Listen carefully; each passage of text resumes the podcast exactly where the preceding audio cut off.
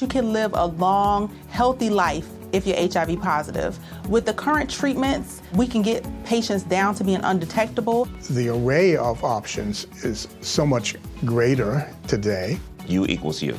Undetectable equals untransmittable. If someone who's HIV positive, they're taking their medication, they're undetectable, they're not able to pass HIV to their partners. Do it for you, Montgomery County.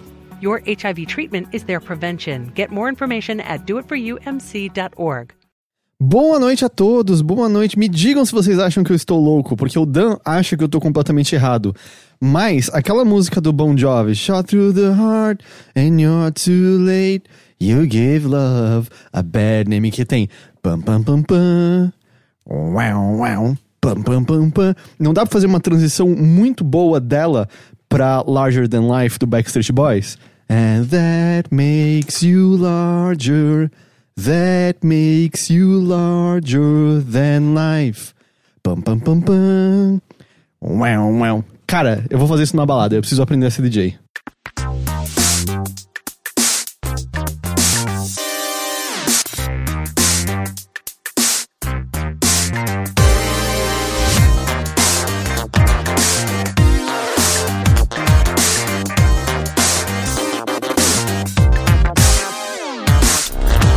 Saudações a todos e bem-vindos a mais uma edição do Mothership, o podcast de videogames e outras formas de entretenimento eletrônico do Overloader.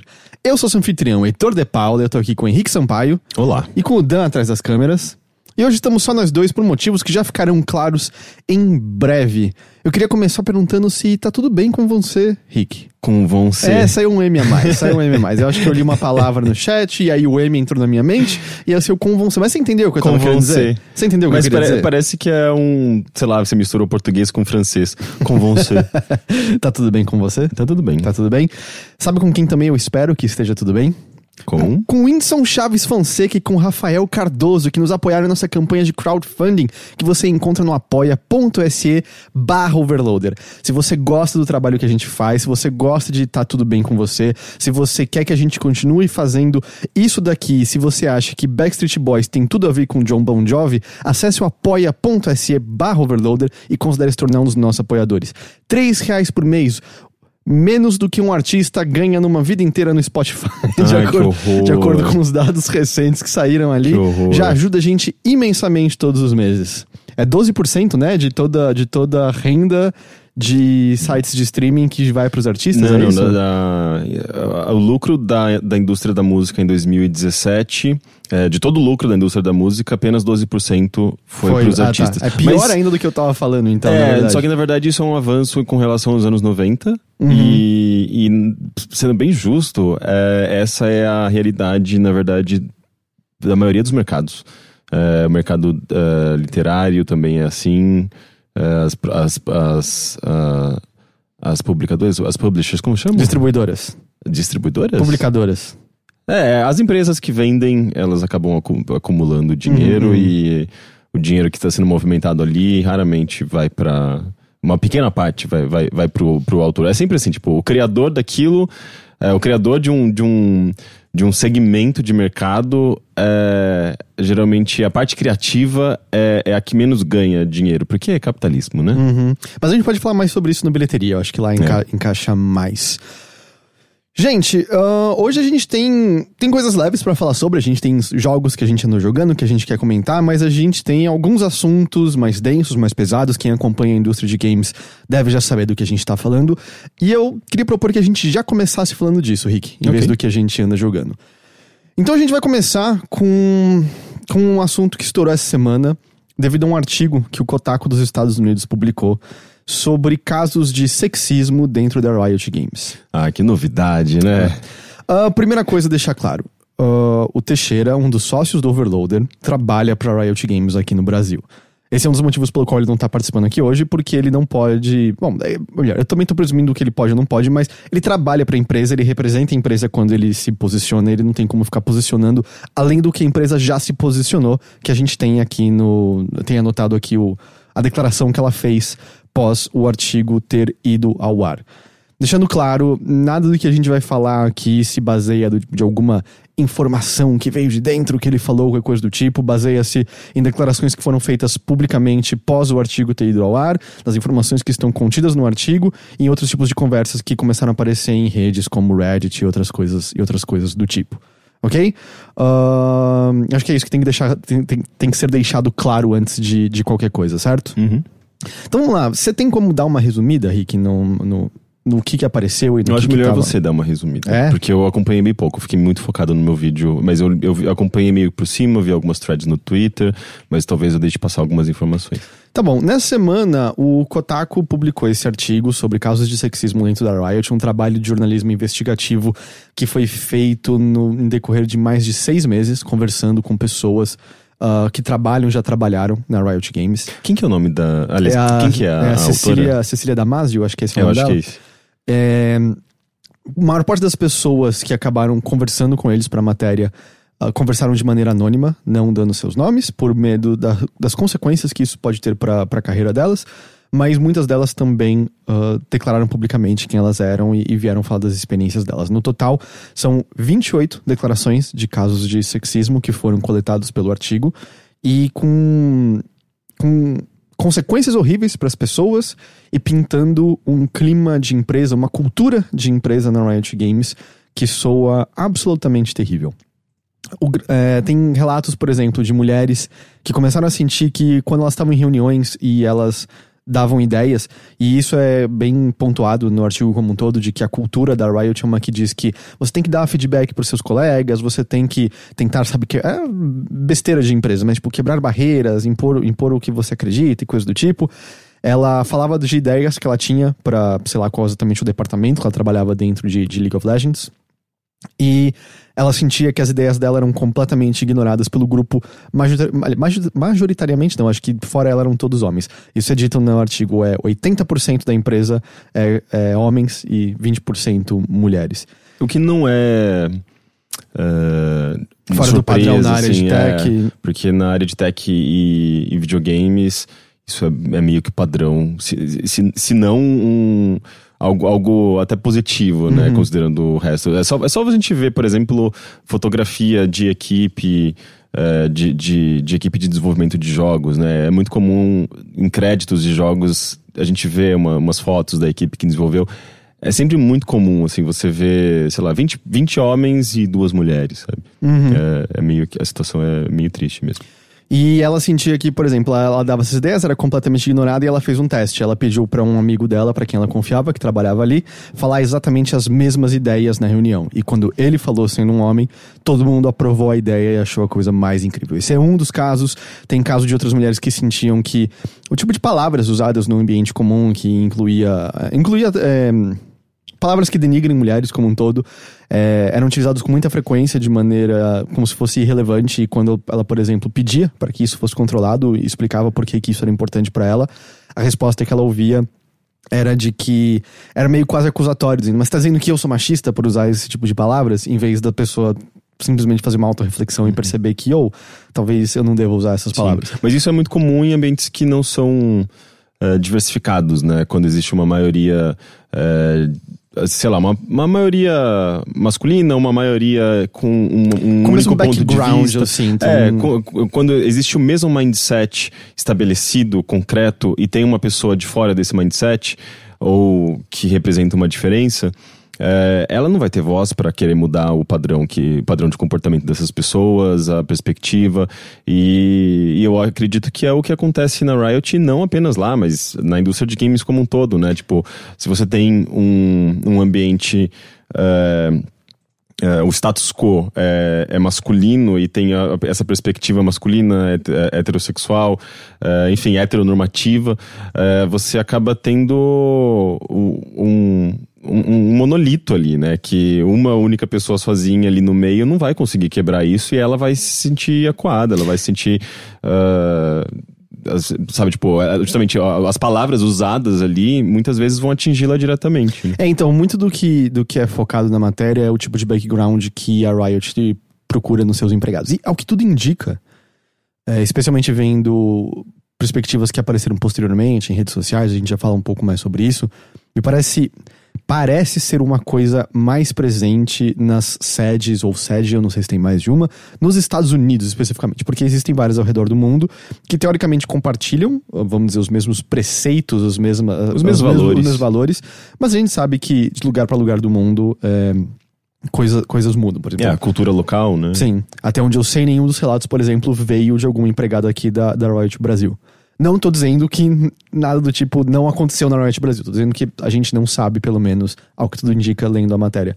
Mas é muito dito também sobre como existe essa expectativa de que o empregado se imponha, é, defenda as coisas que ele acha que são importantes.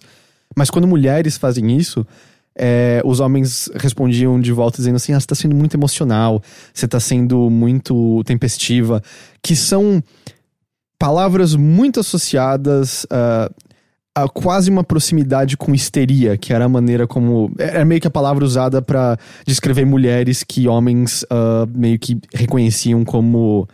Uh, vamos dizer, como fugindo da norma do que uma sociedade uh, ocidental, acho que mais especificamente, esperava do comportamento feminino. Assim, uhum. Tanto que era tratado como uma, uma doença e, na verdade, é simplesmente uma maneira de diminuir é, pessoas do gênero feminino, feminino como um todo, hum. né? É Por, porque a sociedade espera que a mulher seja submissa, seja dócil, seja fofa, seja, é, sabe, nada da, daqueles daquela, daqueles adjetivos que a gente costuma associar mais ao masculino, né? uhum. Tipo, o homem agressivo, o homem líder, é, o homem forte. Exato, então, assim, é... se, a, se a mulher tá agressiva, significa que Uh, ela deve estar tá destemperada, sabe? Em vez de ser uma coisa vista como positiva no, no, no, comportamento dela.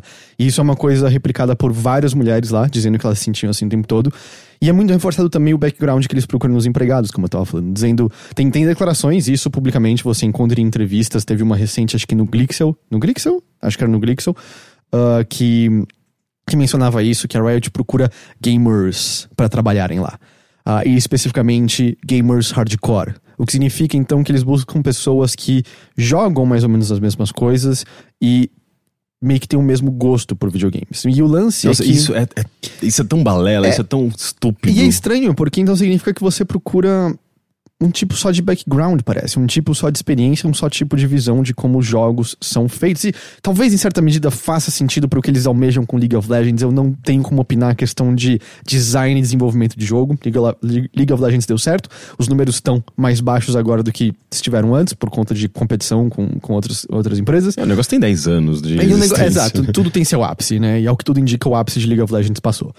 Mas, mas o lance é que o eles buscavam essas mesmas pessoas com gostos similares e o que as mulheres lá relatavam é que elas sentiam que criava-se uma união nesses grupos, como por exemplo homens ficando em horários posteriores ao expediente jogando League of Legends juntos, e elas eram progressivamente excluídas disso, ao ponto de que quanto mais tempo passava, mais um grupo estava fomentado entre homens que pensavam da mesma maneira, e mais essas mulheres estavam excluídas, fazendo com que elas nunca se sintam parte do ecossistema da Riot como um todo, o que é um problema, porque aí em certo momento começa a acontecer de que você tem uma empregada mulher que pode estar trazendo um ponto de vista específico, ou pura e simplesmente tá ali porque ela tem os méritos dela, porque ela tem habilidade para estar tá ali, e ela não consegue exercer as habilidades que ela possui, porque o meio como um todo tá expulsando ela. E aí, consequentemente, ela pode ser vista como grupo masculino como, hum, por que será que ela tá aqui de verdade? É porque ela é bonita? Ela não deve ser tão habilidosa assim. E aí ela acaba se sentindo expulsa do lugar como um todo antes mesmo de ser demitida. Sim. É, isso é um, é um problema bem, bem complicado e, na verdade, não só de games, mas de qualquer meio uh, que não seja muito diversificado. Uh, eu escrevi uma matéria em 2012, foi publicada no IG, acho que a primeira matéria grande que eu escrevi envolvendo questões de sexismo, machismo na indústria, né, dessa, dessa predominância masculina na indústria e qual a consequência disso. E eu entrevistei, uh, duas desenvolvedoras que estavam que, seguindo mais cargos de liderança, que tinham inaugurado uma, uma empresa uh, na época recentemente. Então uh, elas, elas puderam me, me falar um pouco sobre isso, assim, e é muito interessante porque uh, o que elas dizem é tipo é algo de psicologia básica, sabe? Tipo, se você cria um ambiente de trabalho no qual a maioria é masculina e, e, se comporta diferente, pensa diferente de uma minoria feminina ou uma minoria sei lá, uma maioria é, é, branca e uma minoria negra, uma maioria hétero, uma minoria gay, lésbica, trans, sabe, que seja. É, você tem uma dificuldade maior de entrosamento, né, entre, entre essas, é, essas diferenças. E, e no caso ali, uh, uh, você tem uma cultura muito forte, né? Tipo, a cultura de irmandade ali, a cultura do, dos caras que, que têm uma mesma linguagem, que, que pensam da maneira de, próxima, o mindset, né, que eu havia mencionado. E, e, e, essa mulher vai ter uma dificuldade muito grande de se entrosar, de se envolver, porque as brincadeiras vão ser diferentes, a linguagem vai ser diferente. Tinha relatos de, um, de umas reuniões em que o chefe ficava peidando na cara dos outros empregados. Nossa, que merda. E é, eu, Puta é, que pariu. como, como Que inferno que seria e assim, trabalhar quem nisso. é esse cara que é peidado na cara e acha engraçado? Ou ele também tinha medo de falar alguma coisa? Porque, cara, é, é o tipo de comportamento que parece, parece um estereótipo lá de South Park que você entende o que ele quer dizer com esse comportamento, mas você imagina, não existe ninguém assim, né? e aí existiam essas pessoas. Pior que existe, é essa merda. Então, e, e, e ela falava que um dos grandes problemas da indústria eh, de games e de tecnologia era esse, assim. Eles falavam, ah, a empresa pensava, tipo, a gente precisa eh, de, de mulheres na equipe, então vamos ab- abrir duas, três vagas para uma empresa de 50 homens, sabe? E, e daí essas mulheres chegam, elas, primeiro que elas não conseguem se entrosar, elas não conseguem eh, ter o mesmo senso de humor, elas não conseguem criar uma, uma, uma, uma identificação com a empresa, com o ambiente de trabalho, porque as pessoas não pensam da mesma maneira e não existe essa. eh, não existe eh, um equilíbrio, tá muito desequilibrado. Então vai ter uma dificuldade. eh, As mulheres vão ter uma, uma dificuldade muito grande de, de, de, de se eh, se envolver e criar uma coisa mais eh, orgânica mesmo, sabe? Vai ser uma, claramente uma, uma, uma divisão muito grande. Elas não vão se sentir acolhidas, vão se sentir acuadas, na verdade, e vão sair da empresa. Vão, vão sair por conta própria, ou vão eh, ser demitidas porque, tipo, ah, vocês não acompanham o nosso ritmo, vocês não têm a nossa mentalidade, vocês não pensam como a gente. Então, não, não funciona. Não, não adianta você ter uma empresa, tipo, já estabelecida com aquela cultura masculina. Eh, e, e abrir algumas pequenas vagas ali co- tentar colocar mulher. Não é assim que funciona, sabe? Você precisa. De um eh, esforço interno de um- também, de, um mudança esfor- de é, cultura. eu acho que tem que ter. Ai que tá, eu não, eu não, não, não tenho uma resposta definitiva pra isso. Mas eh, não é tão simples assim. Não é só você abrir uma outra vaga que a coisa vai automaticamente funcionar. Aliás, deixando claro, não escapa de nós a ironia de sermos dois homens comentando sobre esse assunto. A É, gente tentou convidar algumas garotas. Espe é, jornalistas mulheres e ainda por cima especializadas em esporte, que poderiam comentar mais. Infelizmente, hoje, no dia dessa gravação, tá rolando um evento aqui em São Paulo. E a maior parte dos jornalistas de games estão lá. Eu não sei porque a gente não tá, eu não sei se a gente foi convidado e Eu ignorou. nem sei que evento que ou é se a gente só não foi convidado, mas enfim. ah, mas eh, a gente sabe que essa não é de maneira nenhuma a situação ideal para se ter esse tipo de conversa. Quem sabe futuramente, posteriormente, a gente acaba puxando novamente com pessoas que têm um ponto de vista ah, mais específico para falar sobre isso. Até porque Uhum. uma grande conversa que tem saído disso é. Isso não é só, não é só Riot, isso é meio tech como um todo. assim, essa é- Não, e eh, pra não dizer que a gente eh, é completamente alheio, digamos, a esses problemas, alheio não, mas eh, a gente não é vítima desses problemas. Eu já me senti muito inadequado em muitos ambientes de trabalho, sabe, por ser, eh, por ser gay. E de- justamente de não, não conseguir acompanhar o mesmo ritmo eh, de, de conversa, não, não me interessar pelas mesmas coisas. Então, tipo, era muito comum. Eu tava lá num ambiente de trabalho e cercado sei lá, por homens ou mesmo mulheres, mas que não, não falavam a mesma coisa que eu, porque todo mundo, às vezes, ou, ou, ou era, seguia, tipo, digamos, aquele comportamento heteronormativo convencional, ou porque.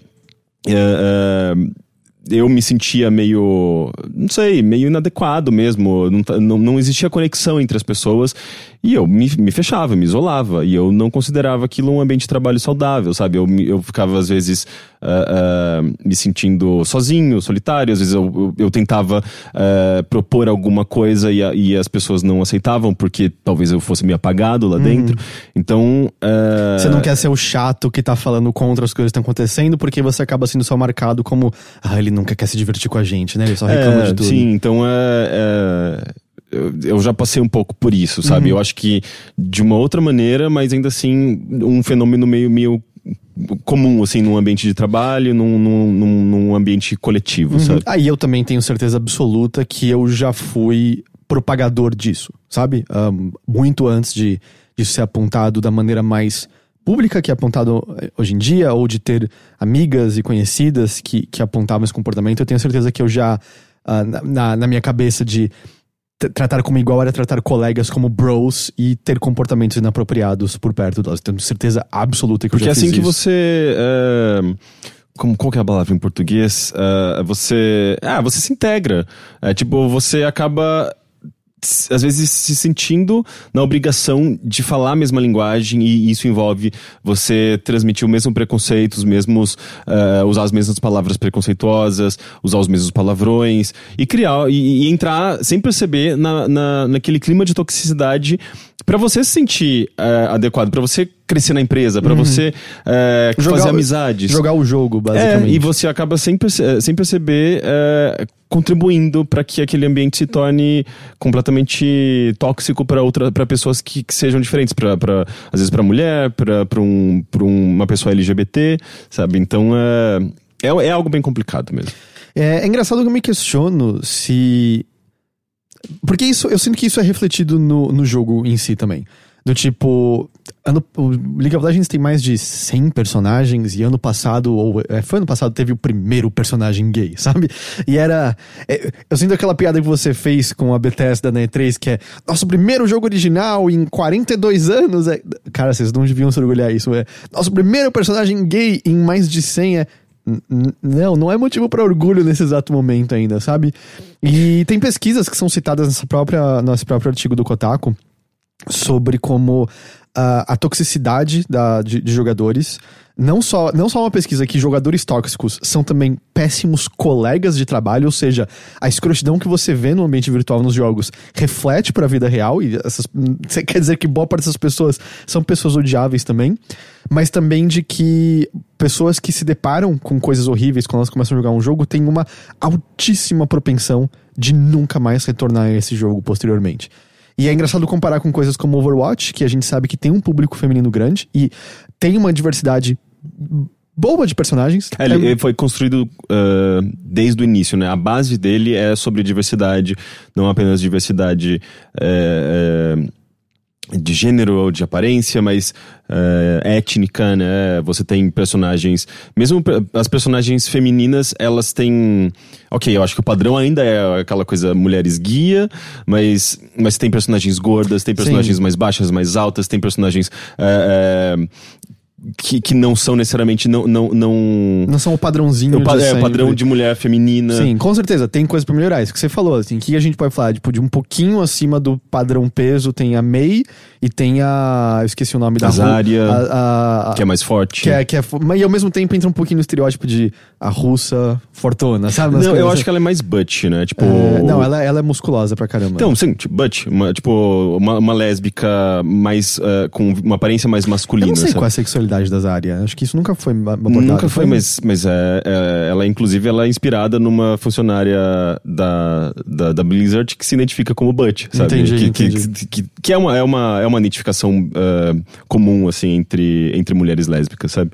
E eu não sei, é um termo que é ok ser usado fora da comunidade? Já, tá. Não, é- eu, eu sendo, eu sendo Ah, não, gay, não, sim, eu, tô, acho que eu tenho um pouco eu da tô, tô perguntando, validação. Estou perguntando pra mim, entendeu? Porque eu não. Eu não, Não, não, sim. É que, tipo, sei lá, é, é até esquisito a gente falar. Eu não gosto, por exemplo, de usar.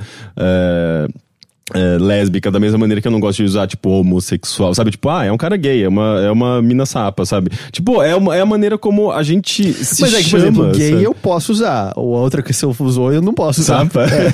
De- sapa, tipo, de sapata, Não, sabe? eu sei, mas eu acho que estando fora. Enfim, essa- eu acho que eu não posso usar de maneira. Ah, é, é, é como as minhas amigas lésbicas se chamam, por exemplo, sabe? Sim, E- mas porque elas fazem parte da comunidade LGBT. É, sim, sim, tem, tem isso. É, é aquela questão da, da reapropriação, né? Uhum. Da, da palavra que você acaba di- diminuindo o significado pejorativo é, quando você utiliza a palavra normalmente.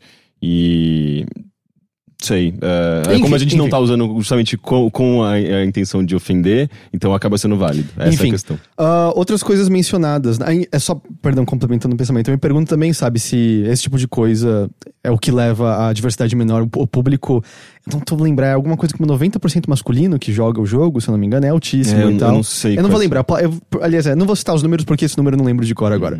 Mas, uh, mas é uma diversidade menor quando comparado a alguma coisa como Overwatch. Me pergunto também se esse é o tipo de coisa que, justamente por, por esse problema de sexismo e, consequentemente, diversidade dentro da empresa, reflete no jogo de maneiras que agora eles estão vendo consequências que talvez eles não sentissem de outra forma. Não, e o mais. Uh, o mais estranho de tudo isso. Estranho, não sei se é a palavra certa, mas. Uh, é que, na verdade, a, a, a, Riot promove uma, uma imagem de ambiente inclusivo, de, de que eles são uma empresa que promovem a diversidade, promovem a igualdade, e, e, e tem pessoas ativamente atuando dessa maneira dentro da Riot. É, eu participei de uma, uma, uma vez de um, uh, de um evento do YouTube. Uh, sobre diversidade e um dos participantes era um rioter aqui do Brasil que, que tinha essa função, assim, de, de promover diversidade, de, de trabalhar em programas uh, que promovessem uh, diversidade, igualdade. E isso é algo que existe ali, porque é algo que, na verdade, existe em grandes empresas em geral, né? na Uber, na, no próprio YouTube, Google, uh, que, é, que é importante, sabe? É importante para o ambiente uhum. de trabalho e é importante para a imagem, né? A, a, empresa, empresas grandes pensam, eu acho que estão lidando muito com isso ultimamente, né? Tipo, de, de transmitir imagens positivas, progressistas, uh, igualitárias, porque isso, uh, isso reflete o valor da própria empresa e, obviamente, uh, tem um impacto na, na, maneira como as pessoas enxergam essas empresas, né? Então, uh, eu vou ter um respeito muito maior para uma empresa que promove esse tipo de valor. Uh, só que daí se você entra na, na, prática e você tem esse monte de caso de, de machismo dentro da empresa, então uh, parece que Claro, não é, não é, não é, não é 100% dos casos ali, tipo, pelo que eu, a gente tem casos de pessoas, de mulheres que são bem tratadas e que têm uma posição de liderança e tudo mais, mas parece que é a exceção. E então a impressão que eu tenho é que. Eu não sei dizer se é exceção ou não. Isso, esse é. dos números. Mas o, o que eu Mas a impressão assim... que eu tenho é que, na verdade, é meio que de fachada tudo isso. Então, eu, eu, é que o lance é, não adianta nada uma empresa dizer que vai fazer isso se no pormenor ali, se quando uma mulher se sente acuada por sexismo, se ela entrar em contato com recursos humanos, ela não sentir que ela tá sendo acolhida, se ela sentir que de repente ela só passou a ser maltratada pelos colegas. Não vai adiantar muito nada você dizer que você tem toda essa rede de proteção se nas pessoas com quem você tá não é no dia a dia se deparando com, conversando com, que você precisa ser aceita, porque no fim das contas é um trabalho de equipe, se nenhuma atitude neles ali for, for é, mudada por conta disso. Esse parece ser parece o maior problema. E, dentre outras coisas, assim, o artigo também menciona as entrevistas de emprego. Mulheres que fizeram entrevistas de emprego para Riot. E aí a parte da entrevista envolve essa pergunta de, ah, você é gamer, você e tal. Ela falou, sim, sim, eu jogo videogames. E como é muito comum nesse meio, o Geek Nerd é havia um questionamento extra, assim, mas você joga mesmo? O que, que você joga? Assim, coisas de perguntas específicas de qual era o seu prêmio favorito da raid de World of Warcraft do, sei lá, de tal, tal ano, de tal época, de tal temporada, sei lá. Ah, é, é a típica carteirinha gamer. Né? Exato, né? e, é, é total. E, e, e, pode olhar, quem que, quem que entra nessa onda de carteirinha gamer? Você não, você não vê uma mulher falando sobre isso, uhum. sabe? É muito, é, é um comportamento muito tóxico, masculino e estúpido que Exato, existe. e elas sentiam que elas tinham que justamente provar provar o que elas eram umas três, quatro vezes a mais do que qualquer outra pessoa ali. E que é o comportamento que a gente vê é, em fóruns de internet. É sempre assim, né? Sempre duvidando Sim. de que a mulher Você tem um é conhecimento, verdade, joga de verdade, joga, joga bem, né? Tipo, se a mulher joga bem, é, ela tá roubando, ela, sabe, tem alguma, alguma coisa por trás. E, e aí, como você mencionou, é, teve relatos de pessoas, né, feitos pós o artigo ir ao ar. Se você caçar lá no, no Reddit, aliás, pegou muito mal, porque no Reddit do League of Legends, o tópico sobre o artigo foi é, fechado. Uh, dizendo que foi porque tinha tava tendo manipulação nos upvotes de lá. E pode até ser que isso tenha acontecido, mas pega muito, muito mal. Lá, por exemplo, tem uma compilação de tweets de é, ex-empregados da Riot e alguns empregados atuais comentando. Há uma quantidade muito grande de empregados ou corroborando, uh, ou melhor, é, ex-funcionárias, em sua maioria, apesar de alguns homens, é, corroborando não só dizendo o que aconteceu com elas mesmas, ou de pessoas dizendo que conheciam casos que, que isso tinha acontecido. Tem uma mulher lá em específico que menciona uh, casos de abuso em festas e menciona até estupros em casos de festas uh, da Riot e tal. Não sei se isso vai uh, resultar em qualquer forma de investigação ou não, porque eu também não sei se as, as mulheres que sofreram o estupro em questão vão querer sequer abordar isso mais a fundo ou não, mas enfim, isso é mencionado ali. também há pessoas, mulheres, dizendo que elas têm uma excelente experiência dentro do Riot. O que, por exemplo, tinha uma específica dizendo assim, ah, ela trabalhava numa parte de design e gameplay. É, eu acho que é de E- narrativa, não era? E, é de narrativa? E Ela aí o... diretora de narrativa, Ela né? menciona, por exemplo, a experiência de um, de um colega indo perguntar pra outro homem, dizendo assim, ah, o que, que você acha em relação a isso? E o cara, não, não, não é comigo que você pergunta isso. Pergunta É. pra ela porque ela manja. Que é a atitude correta, a atitude que você espera. É você está sendo Se ela é líder, ela é reforçado chefe. pelas habilidades pelas quais você foi contratado. Uhum. Mas ao mesmo tempo ela, ela, ela fala também. Que é a parte importante do... É, é, isso não quer dizer que é, é, eu não, sabe, tipo, eu não. É, é, é, isso não quer dizer, tipo, que não existam outros casos e que, tipo, sim, se tem pessoas é, é, falando e, e se abrindo e falando dos seus problemas que tiveram ali na empresa, a gente tem que sim dar ouvido a essas pessoas, sabe? Sim. Ela, ela super validou as opiniões das É, ela outras diz pessoas. basicamente, acredito 100% em tudo que é essa atitude, assim, a gente, a gente já sabe que a, a, a quantidade, a porcentagem de, de acusações relacionadas a sexismo, relacionadas a casos de abuso sexual, que não são verdadeiras, é minúscula de minúscula de minúscula. Assim, esse é sempre o argumento das pessoas dizendo assim, ah, não sei se eu acredito, será que ela inventou isso? E não, assim, a gente sabe, é praticamente 100% das vezes é verdadeiro. Quase ninguém tem motivo pra inventar uma, uma acusação dessa. E a atitude dela é muito boa, dizendo, eu não passei por isso. Então a gente sabe, não é 100% das mulheres que trabalham na Riot Games que passam por isso, mas a, a parte importante é, a gente tem que acreditar nelas. Tanto que quem você viu imediatamente não acreditando e questionando foram homens, inclusive um designer aí que fazia uns jogos de umas armas com motosserras, eu não sei se você viu. Não vi É, o, que é. o Cliff B, ele tipo, começou a xingar o artigo e falar umas coisas. Ele pediu desculpas logo em seguida, ele percebeu o erro dele, mas foi uma, uma reação super esquisita. E, e esse é o grande problema, né? Quando finalmente pessoas que estão em posição na qual elas são assediadas, na qual elas sentem que a carreira delas é estagnada, assim, elas têm a compreensão, elas têm a experiência, elas têm todas as habilidades para seguirem em frente com a carreira delas. E na nossa sociedade atual, a sua profissão, a sua carreira é uma coisa extremamente importante da nossa vida, do nosso aspecto social, elas veem essa progressão inteiramente barrada por conta do meio.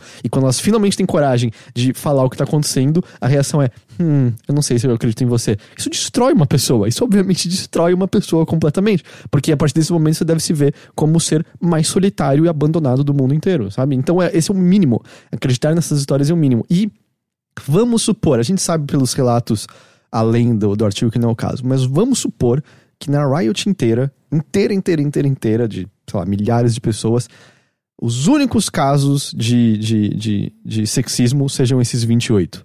Já são 28 casos demais, sabe? É o tipo de coisa que não é para acontecer. E se acontecer, tem que ter correção de curso, tem que ter mudança imediatamente. Porque, assim, tem, tem mulheres relatando que a a experiência delas pós-Riot é, uma delas relata ela ter uma espécie de estresse pós-traumático, é isso que chama, né?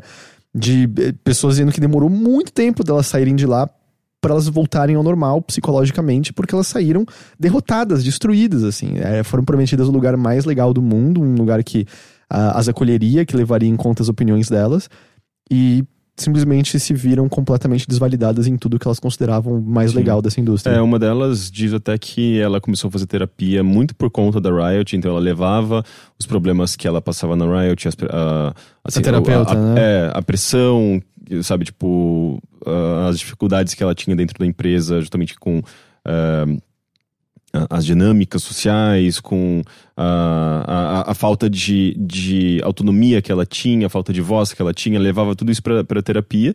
E, eventualmente, ah, os superiores dela começaram a reclamar de que ela estava indo Sim. na terapia, sabe? Então, se torna um- uma bola de neve, um negócio completamente absurdo. Ah, posteriormente, depois que o artigo foi publicado, ah, acho que foi a ESPN inicialmente que entrou em contato com a Riot e teve uma resposta. Eu tenho aqui em português que foi a tradução feita pela ESPN Brasil. Diz, a Riot diz. Este artigo lança uma luz sobre as áreas ah, em que não cumprimos com nossos próprios valores, o que não será aceito para a Riot. Tomamos medidas contra muitas das instâncias específicas do artigo e estamos empenhados em investigar todos os problemas e corrigir as causas subjacentes.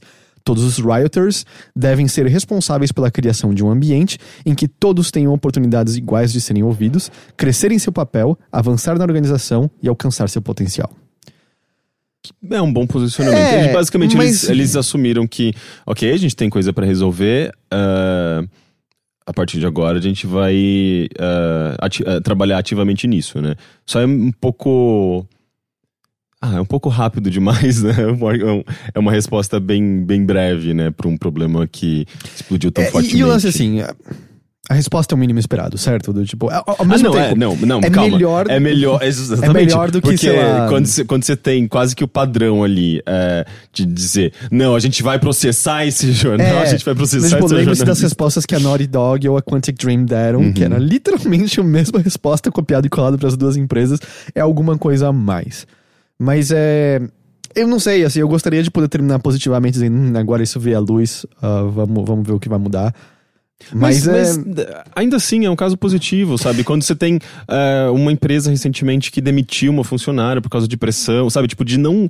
De não de, de não ver o problema, sabe? Não enxergar o problema e querer manter o status quo, sabe? É, a Riot, pelo menos, isso tem a ver com o valor que ela tá promovendo, sabe? Tipo, de a gente é, quer atingir a igualdade, e daí alguém, alguém vai lá e mostra que eles não estão cumprindo esse valor. Então, eles precisam rever isso, isso tudo e trabalhar em cima disso, sabe? E eles, eles assumiram isso, isso é importante, sabe? É um, E- um passo dado. E de novo, é assim, eu acho que também talvez a coisa que reforça, e reforça sempre muito, é que a responsabilidade maior, no fim das contas, é de homens, sabe? Como todos, assim. Eu, é óbvio é- que eles são a maioria. Exato, não, mas digo, é, eu, você, as pessoas ouvindo, é, contrário ao que novelas infantis do SBT possam Nossa. dizer, você viu isso, né?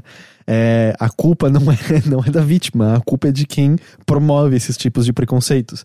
Então acho que é mais um tipo de, de, de luz sendo jogada sobre a responsabilidade que, nesse caso específico, nós homens temos, de não só não perpetuar tais ações, mas também de estar de olho quando elas acontecem ao nosso corrigir, redor. né? De mostrar, do, tipo, se ver, por exemplo, uma mulher sofrendo disso, tentar mostrar que ela não tá sozinha nesse caso, de tentar E tomar atitude, né? tomar alguma atitude, Porque, exato. porque é, é o ditado, né? Quem cala consente. Se, não, se você não. Se você vê machismo ao seu redor, independente é, de, de ser num ambiente é, online, de ser na vida real, sabe? Independente de estar envolvido com games ou não, se você vê isso, é, isso sendo.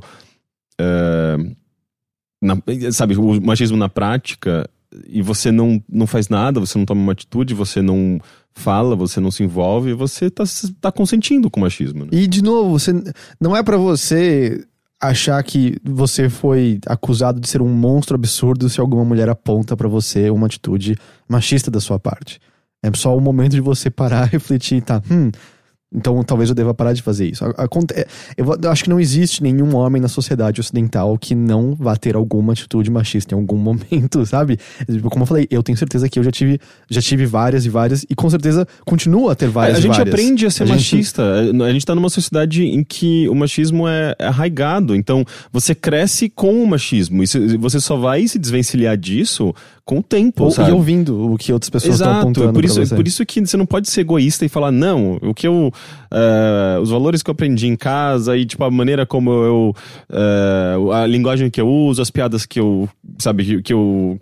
eh, eh, eu tenho o direito de falar, usar, fazer as piadas que eu quero. Não, tipo, você tem que repensar e tudo isso, porque às vezes você tá promovendo um negócio que é, que é ruim para outras pessoas, então você tá sendo extremamente egoísta, né? Tipo, se você. O que, que é mais importante? Tipo, o bem-estar da sociedade ou a su- o seu direito em fazer piada e deixar uma outra eu pessoa sei como pior? algumas pessoas responderiam isso. Pois é, isso chama egoísmo. Tem mais alguma coisa que você quer falar sobre o assunto? Acho que não. Bom, ah, quem também, né, que quiser mandar e-mails sobre o assunto, tiver algum comentário sobre, a gente com certeza lê numa próxima, numa próxima edição.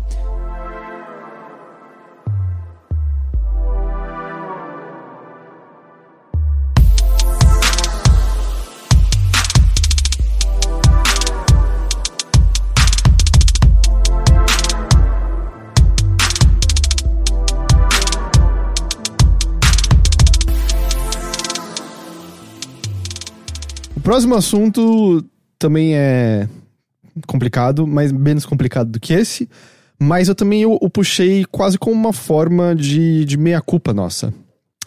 Porque essa semana também viu o caso de plágio na IGN dos Estados Unidos. E, curiosamente, né, a gente teve um caso de plágio na IGN Brasil no ano passado. Foi ano passado. E teve pessoas. Na época, a nossa decisão foi não comentar, porque pra gente foi bom. É um caso que aconteceu num, veículo que não representa uma- algo que tá acontecendo de maneira sistêmica, mas muitas, muitos leitores, muitos ouvintes se mostraram decepcionados de nossa parte por não termos comentado na época.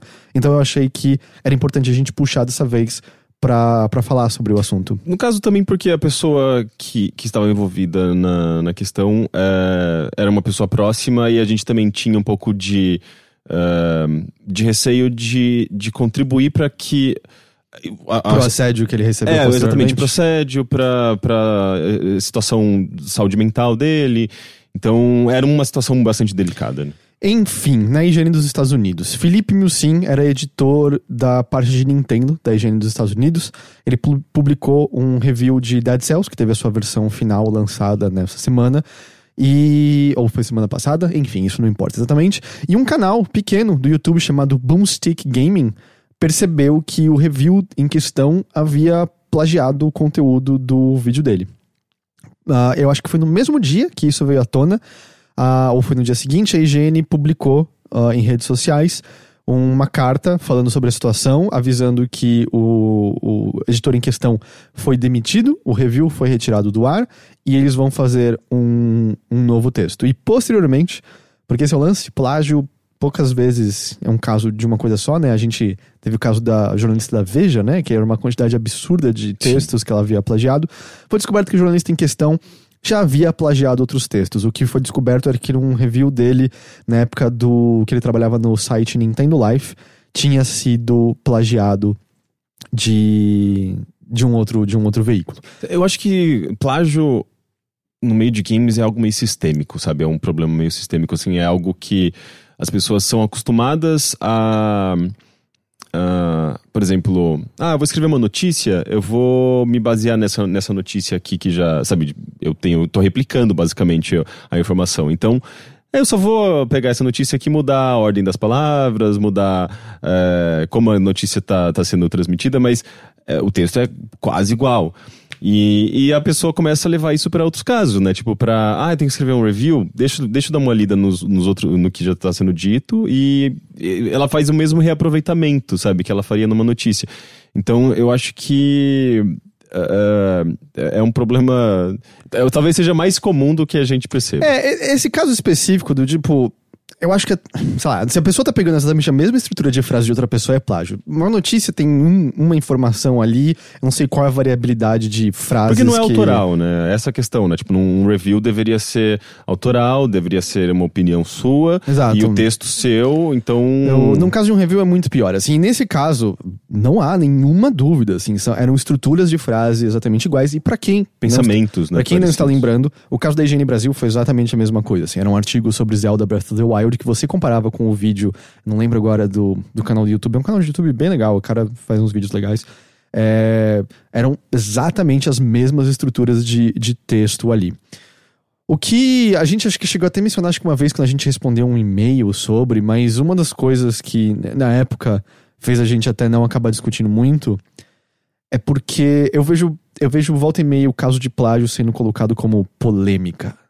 E na minha cabeça polêmica é, significa, não, significa que envolve alguma forma de debate, alguma forma de discussão. Existem lados. É isso, pelo menos, que na minha cabeça a polêmica traz. E num caso de plágio, não, não há debate nenhum a ser tido. Não, o debate, na verdade, é. é qual é, é o problema maior que a gente não está vendo? Será que isso é mais comum, já, aquilo que eu estava mencionando, sabe? Tipo, da, de se tornar um, uma coisa habitual nesse meio. É, o canal em questão é Writing on Games, o canal plagiado pela, pela, pela Higiene Brasil. E o lance é, não há debate. Plágio é literalmente crime. É roubo de propriedade intelectual. É, eu vi, mesmo no caso agora do, da higiene dos Estados Unidos, o, o youtuber em questão, do Boomstick Gaming, teve uma atitude excelente, dizendo, ó, oh, eu não tô nem pedindo pro cara ser demitido, eu só tô pedindo pra ser reparado de alguma uhum. forma, sabe? O cara fez o conteúdo dele ali, independente da qualidade do conteúdo em si, porque essa é a grande ironia, o plágio é um monte de coisa meio clichê sobre videogames que ele plagiou ali, falando de combate fluido e rápido e coisa do tipo, mas não era conteúdo dele, era a ideia. O cara do Boomstick Gaming botou o suor dele ali, o tempo dele ali, editou o vídeo, fez o conteúdo. Não é minimamente aceitável que uma outra pessoa pegue. É pior ainda no caso de um veículo grande, de um editor de área pago para isso, e no caso do Brasil também era um, um, um, editor assistente, se eu não estou enganado.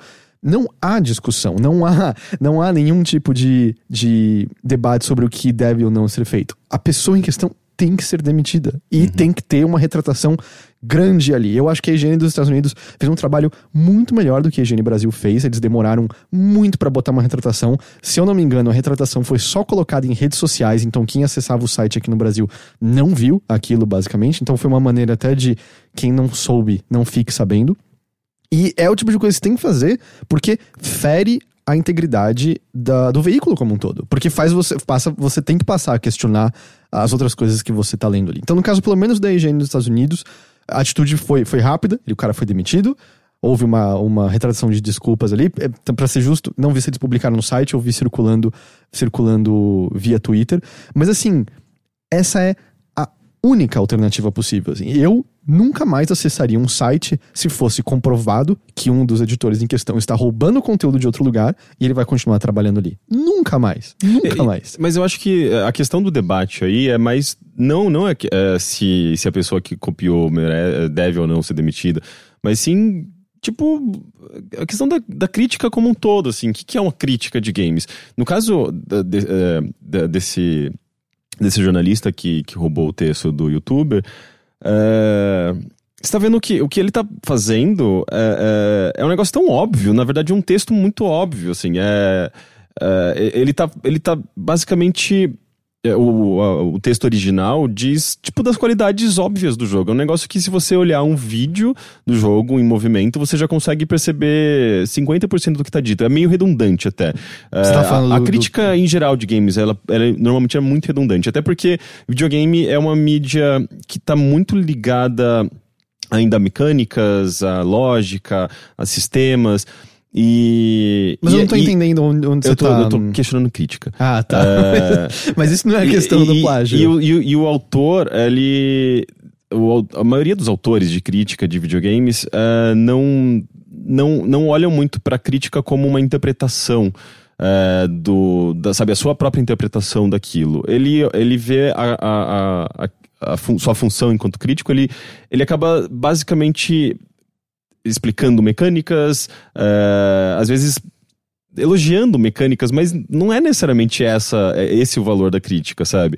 Eh, você tem que, eu acho que, e, e- e além disso, e, eh, e eu sinto que, tipo, eu acho até estranho ele ter copiado uma crítica que é justamente só ah, o básico da, da crítica de videogame, sabe? Que é você, tipo, falar de mecânicas e, e usar o- os termos mais clichês de, de, de- todos os tempos, sabe? Tipo de, eh, ah, movimentos fluidos e... eh, ah, um dos melhores combates 2D já feitos. Coisas que, tipo, são muito recorrentes, na verdade, na crítica de games, sabe?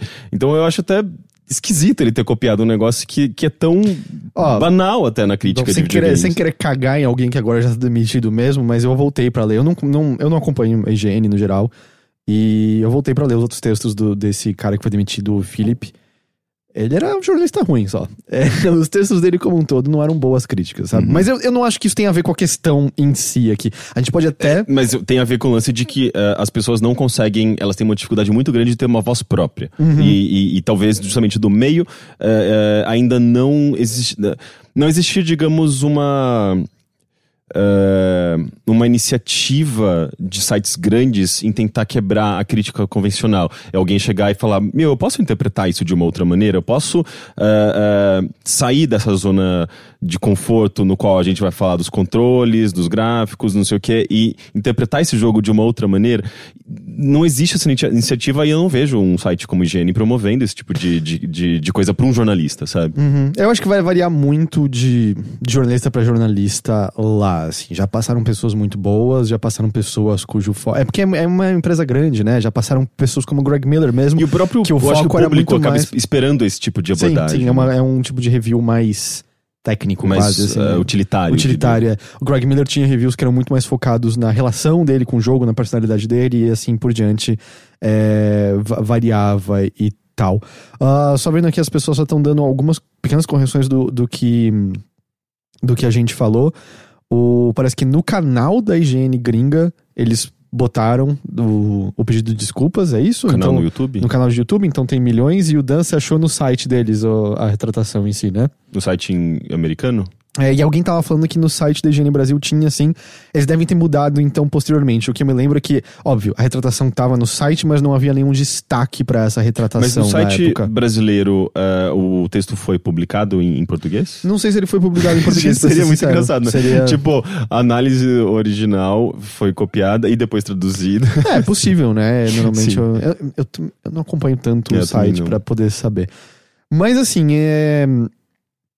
Eu não sei se tem muito. É esse o lance. Eu não acho que tem muito a ser dito sobre. É, é isso, assim. Não, Não, não a há- questão pra mim é justamente é, vamos discutir sobre crítica de games e não vamos di- discutir sobre plágio. É plágio, cara. É, É plágio, merda. acabou. Não tem, não, não tem nenhuma desculpa, não, não tem nenhum tipo de perdão. Não tem, não. Assim, a pessoa tem que ser demitida. E é isso, assim. Não, não, é, não, não há. Plágio não acontece por acidente. Sim, mas ao mesmo tempo, ah, uma coisa que, é, que talvez seja o maior problema de todos aí, ah, essa pessoa não merece nenhum assédio. Sabe, tipo, online. Ah, não, não. Acaba É. ali. Ele foi demitido, É, ele acaba tá, ali, só tá que- fora da indústria. Só que, só que eh, normalmente o que acontece é que as pessoas vão assediá-lo, vão acusá-lo, Ah, vão sim. ameaçá-lo. Se for uma mulher, é bem provável que isso duplique. É, então a internet pode ser bastante brutal, sabe? Com qualquer pessoa que comete alguma. Eh, algum deslize. E isso não deveria acontecer. Eu acho que as pessoas eh, devem aprender com seus erros.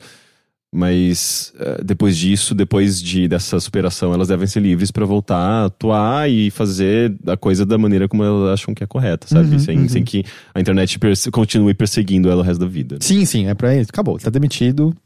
Peixos, bola pra frente. Não leremos mais o trabalho dele. Aí não, mas aí se ao mesmo tempo a pessoa merece justamente, eu acho que uma segunda chance Não. também. Não. Pra- na, na mesma indústria de novo? Não. Eu, eu discordo. Hum, hum, hum. Eu discordo. Não acontece por acidente. Uma barrigada é uma coisa, uma barrigada acontece com todo jornalista, jornalista uma hora ou outra. Ele sentar, pegar o vídeo, ter copiados. Na mesma indústria, na- você contrataria esse cara? Mas ao mesmo cara- tempo esse você cara? não, você não tá levando em consideração ah, que o problema pode ser um pouco maior, né? Tipo, o cara, ele, ele, ele era pressionado pelo chefe pra entregar, às vezes, ah, 20 textos num único dia. Não sei, não importa. Não, Não lógico, importa. lógico que Não importa. importa. Ele, às vezes ele tava sendo vítima de, uma, de, um, de um sistema que tava, que tava oprimindo ele. Quando a sabe? gente tá falando desse caso especificamente, o trabalho dele fomenta também uma relação com o público. O público que leu, tecnicamente, foi enganado em achar que aquilo era uma opinião dele. Sim, não importa. Sim, ele, Tipo, ele, ele, tava, ele tava cometendo um. Como você falou, isso, isso dependendo de como. é, é, eu não sei se, se, é, se aqui no Brasil é exatamente isso, mas pode ser visto como um crime.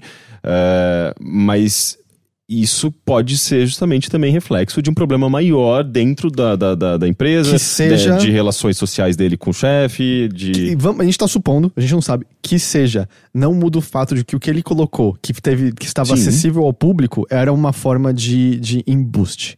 Tipo, não, assim, uma merda se foi esse o caso, se a pressão era grande, pro trabalho que é publicado, pra maneira como espera-se que o público possa confiar no trabalho jornalístico, nada disso importa nem minimamente. De novo, o cara merece ser assediado de forma alguma. O cara merece uma mesma chance na mesma indústria de novo. Eu nunca contrataria essa pessoa, de jeito nenhum. Mas eu não tô falando que eu vou contratar. Se ele merece uma segunda chance, tá dizendo algo do tipo. Não, mas vai que ele, dentro de dois anos, ele faz um mestrado e aprende a fazer umas coisas muito melhores. Daí eu contrato. É, bom, ainda bem que eu estaria aqui pra dizer não. Eu, eu diria não. não ah, ah, ah. Não, mas, ah, gente, as pessoas melhoram. Sim, mas de novo, elas não é- melhoram, elas aprendem. Mas esse não é um erro que acontece por acidente. Esse não é o tipo de coisa que você sem querer comete o erro de. Hum, James Gunn, por exemplo, ele, come- ele cometeu problemas sérios, ele, falou, ele fez piadas horríveis no passado. É, é, Você acha que ele merece ser demitido da, da Disney e não atuar nunca mais dentro da indústria de cinema, alguma coisa do tipo? acho que são situações completamente diferentes. A gente não tá equalizando erros como um todo de uma só maneira. Existem erros que são perdoáveis. Ele fazia piadas que eram meio piadas edgelord, pelas quais ele já se desculpou de longa data, que eram fatos conhecidos pela Disney. a empresa ter. E, e o grande problema do James Gunn é de onde veio a discussão toda que veio daquele cara de extrema-direita. Não acho que erros se equalizam. Como eu estava dizendo, uma barrigada, uma informação mal apurada, são todos erros perdoáveis. Se o jornalista estiver ali dizendo meia culpa, errei e tal, todos erros perdoáveis. Foi enganado porque a fonte mentiu alguma coisa? Sim. Plágio é outra coisa. Entendi. Eu tô vendo dança zoar coisas de debate aqui. Tá Ah, rolando debate esse- nesse momento, né? Debate. Tá rolando, é verdade. Além do Droga. nosso, tá rolando o debate é, agora aqui.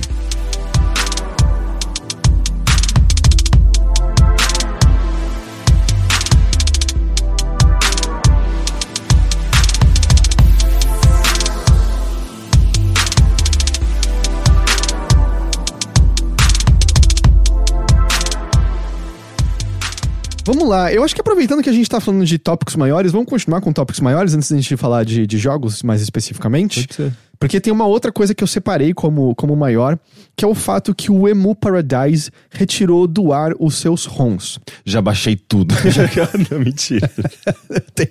Eu, tenho, eu ia falar que tipo, tem vários Tera, mas os jogos dessa época é tudo tipo um pendrive. É. Pra quem não sabe, Nossa, falando em pendrive, deixa eu te dizer, eu tô com o seu pendrive faz muito tempo que Ok. eu, eu estou tirando do meu bolso e te entregando porque ele tava no meu bolso há tipo um- uns 20 dias. você lavou meu pendrive? Não, eu, Ah, eu ok. não lavei essa calça Ah, tá. nos últimos dias. É, Emo Paradise, pra quem não conhece, pra quem não tava ligado, e eu vou chutar que quase todo mundo tava ligado, era um dos maiores sites de distribuição de emuladores e ROMs. Ele tem, tem quase 20 anos esse site. Ele é, tem 18, ele começou nos anos 2000. É, tipo, de, de longa data, se você fazia uma busca por ROMs no Google, era, se não era o primeiro resultado, tava entre os cinco primeiros, com certeza. Sim, o sexto era o. o. o. Ah, o que aconteceu foi que em julho agora, dois outros sites grandes, o Love ROMs e o Love Retro, que são sites dos, os dois do mesmo dono, ah, eles foram retirados do ar por conta de um processo que foi aberto pela Nintendo contra ah, eles. sempre a Nintendo, É. né? E a Nintendo pedia 150 mil dólares. tá- está pedindo, né? O processo está em andamento. 150 mil dólares pelo infringimento de copyright e até 2 milhões de dólares pelo infringimento de cada propriedade da Nintendo. Que absurdo. Ou seja, o cu de todo mundo que tem site de, de emulador tá apertado, assim, ao ponto de estar quase virando do avesso. O, é mais, assim, eles escreveram com palavras melhores que as Nossa, minhas. gente, isso daí é. Tá muito Goatsy. Não, tá o exato oposto de Goatsy, né? Tá anti-Goatsy essa imagem. tá, o E- Rosebud. O Emo Paradise, eles publicaram uma carta falando, caras, assim, tá, tá treta a situação. Eles estão. Não é que a Nintendo os processou, mas eles estão com medo de uma situação similar acontecer. E por conta disso, eles foram e retiraram todos os ROMs do ar. Pra quem nunca usou um emulador, eu não sei se essa pessoa existe que esteja ouvindo a gente, mas o ROM é basicamente, vamos dizer, o arquivo do jogo em si. O emulador é o treco que vai fingir que é um console, ele pode, por exemplo, fingir que ele é um Super Nintendo, e o ROM é o jogo em si, tipo o ROM de Super Mario World. Você realmente explicou o que era um emulador. Cara, desde que a gente começou. Desde que eu comecei a acompanhar o chat enquanto a gente faz o podcast, ficou claro pra mim que volta e meia a gente usa termos muito específicos que acabam afastando pessoas da área porque de, de interesse em acompa- acompanhar, porque a gente tá tão acostumado a usar que a gente esquece que tem pessoas que não conhecem, então eu prefiro pecar pelo Você excesso. tá, você tá correto. Demorei 15, eu demorei mais explicando, porque eu faço do que explicando. É Então, verdade, eu eu tá tudo- nunca mais vou cometer esse. Perdão. Ah, como, como você lembrou, Rick, o site existia há muito tempo, desde os anos, desde os anos 2000. E isso aconteceu ontem em relação ao dia dessa, dessa gravação. E assim. É, é complicado, porque é ilegal? É. É ilegal. É completamente ilegal a distribuição de Como ROMs. qualquer distribuição de, sei lá, de filme, de música não, não autorizado, enfim, toda obra tem sua. eh, tem, tem a maneira correta de você distribuir, tem a ma- maneira correta de você consumir, eh, enfim, são as entrelinhas ali da, do, do, eh, do copyright. Mas, é, porque não tem muitas entrelinhas, né? É crime, isso esse tanto é. Mas não muda o fato de que a esmagadora maioria de jogos antigos não existem, não, não possuem uma distribuição oficial. É, hoje em dia, a gente estava falando mais cedo dos problemas de distribuição musical, mas é muito mais viável você não piratear música porque você tem uma enormidade delas disponíveis para streaming em algum serviço de preço acessível. Não é 100% de maneira nenhuma, mas quando comparado a, a videogames, existem muito mais artistas disponíveis para serem ouvidos de uma maneira legal do que quando a gente tá falando de consoles retrô. É, Nintendinho, Master System, Mega Drive, Super Nintendo, etc, etc. E a grande merda é que cada vez fica mais claro que essas empresas como um todo são um lixo para preservar a própria história. Eu tenho aqui um, um, um, dado um dado interessante, cadê? Deixa eu, deixa eu só puxar ele aqui. Uh, desde que o Wii foi lançado, quando ele, quando ele tinha o, o, o, o, a loja dele que já foi fechada a essa altura, a gente passou a ter acesso ao Virtual Console, que tinha jogos antigos da Nintendo, né? No Wii, uh, tinham 74 jogos de Super Nintendo. Uh, o catálogo de jogos norte-americanos de Super Nintendo total é de 721 jogos. Hoje em dia a loja do Wii não existe mais, a gente tem ainda do Wii U, e na do Wii U tem 51 jogos de Super Nintendo. Ou seja, é. tem menos ainda do que o Wii tinha. Sem falar que é um desrespeito absurdo, né? Porque daí eu teria que comprar no Wii, depois o Wii não é integrado com o Wii U, porque a Nintendo criou 200 é, sistemas não. online. Aí entra e daí o problema... eu teria que recomprar. E isso não faz nenhum sentido. É, não, aí entra o problema de, de rede da Nintendo. Mas você ainda poderia ligar o Wii para jogar a hora que você quisesse. Mas meu ponto é que mesmo. É, só que, que... daí pra. Se eu, se eu vendo Wii, uh, eu não tenho mais acesso não, a esse jogo. Não tem.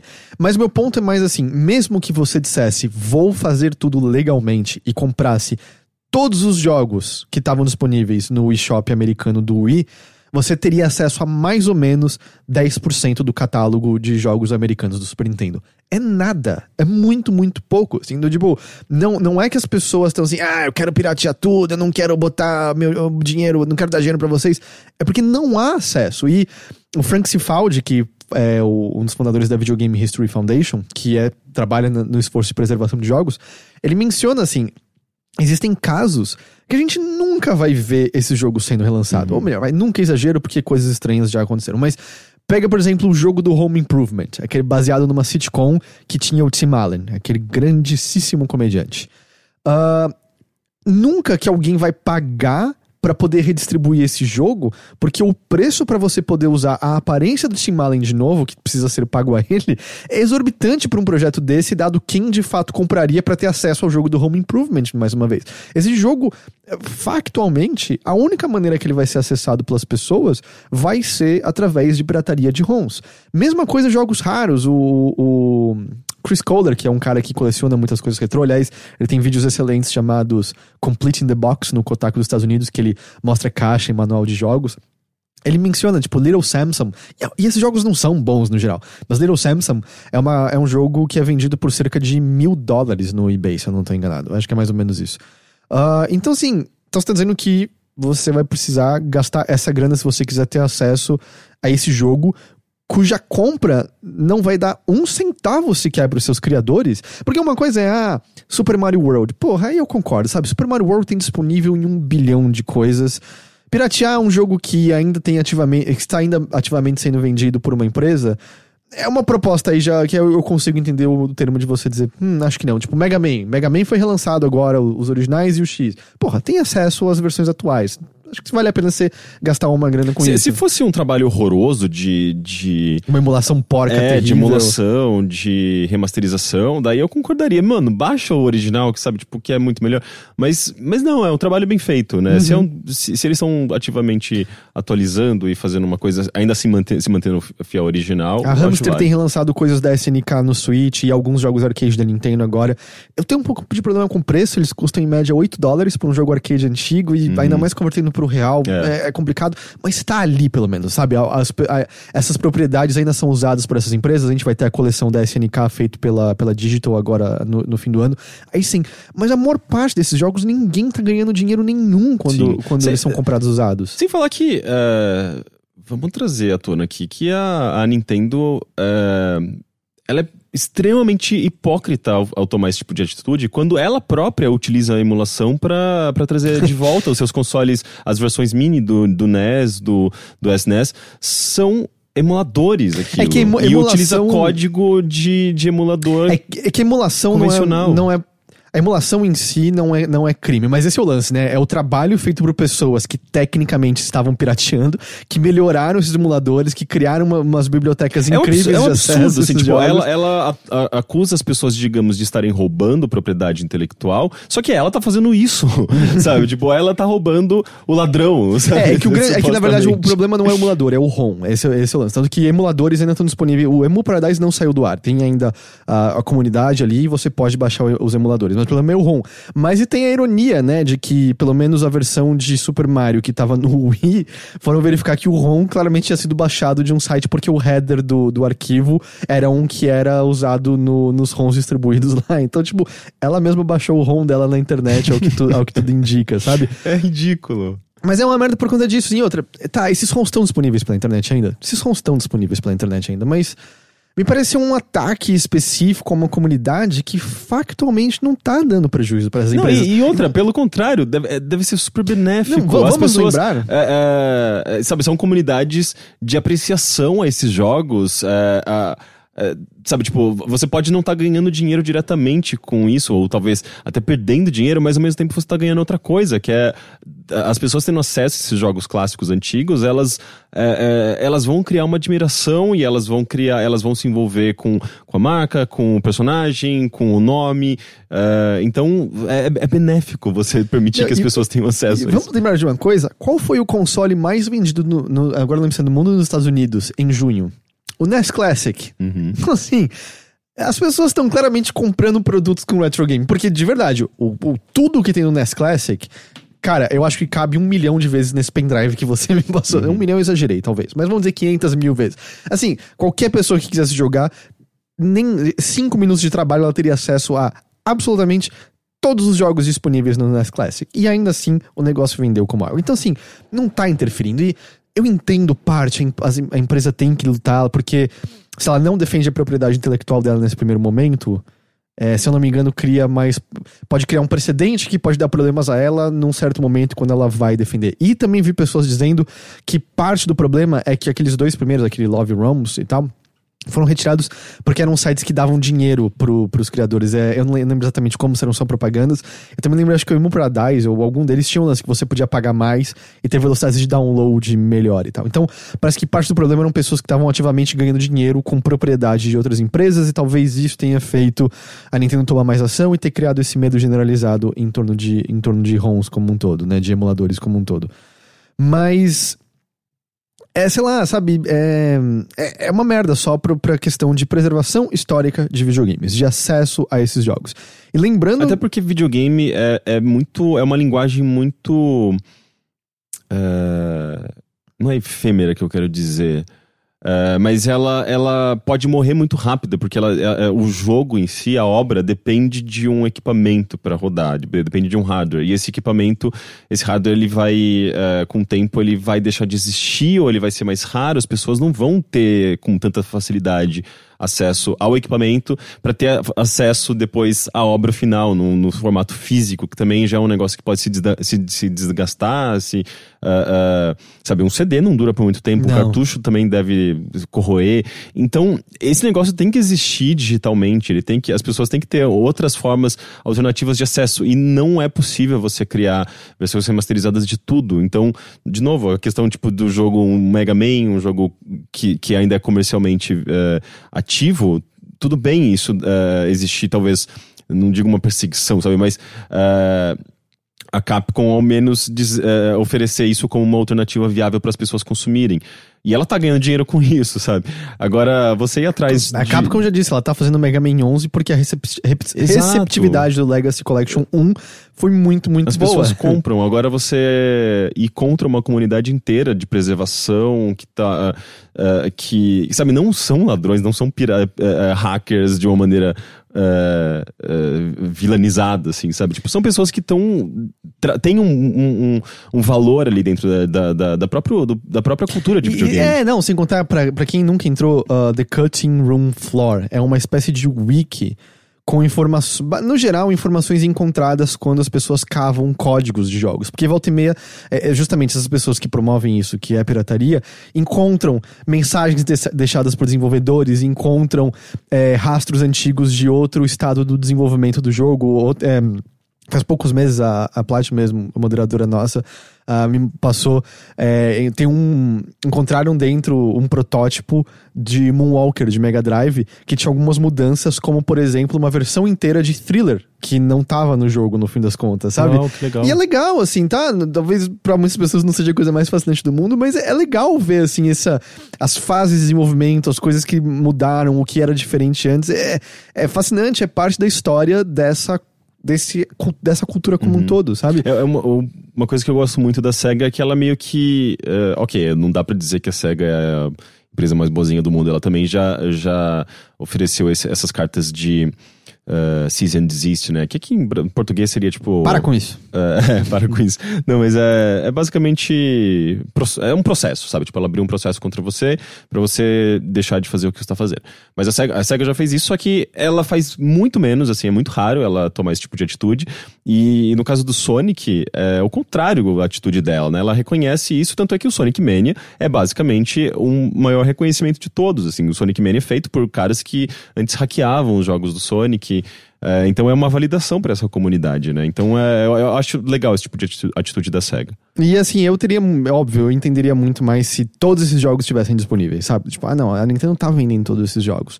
Mas assim, não tá, e a maior parte deles nunca estarão. E a gente, no Switch até agora o que a gente sabe é, pagando o serviço de assinatura, a gente vai ter acesso a alguns jogos lá. Até agora foi só jogos da Nintendo mesmo, né, que foram, foram anunciados lá. E, ni- Eu- nada, nada garante que o próximo da- console da, da Nintendo vai ser compatível com os jogos Com- que você é, já comprou. é, bom, dessa vez a conta é melhor estruturada, né?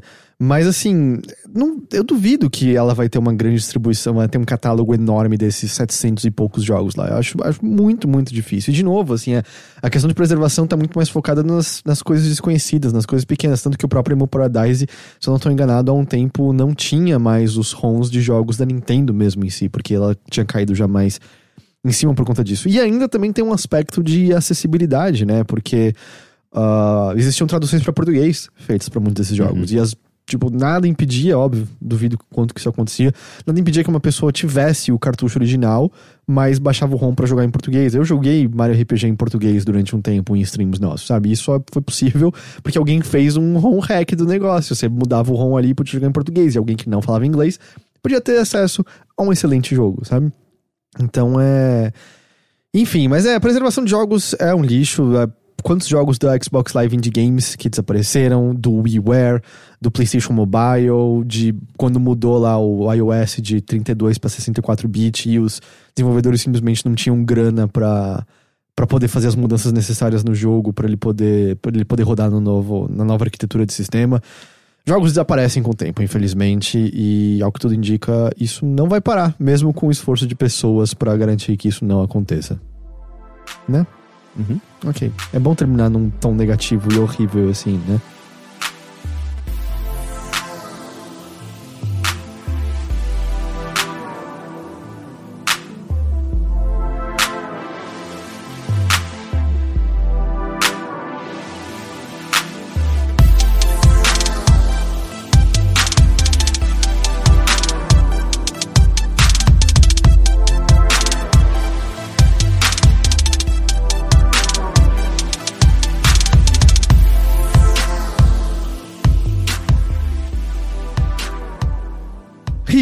Vamos lá, a gente já tá conversando há cerca de uma hora e doze. Vamos falar então de alguns jogos que a gente anda jogando? Eu tenho um só. Então fale pra mim do único jogo que você jogou na vida.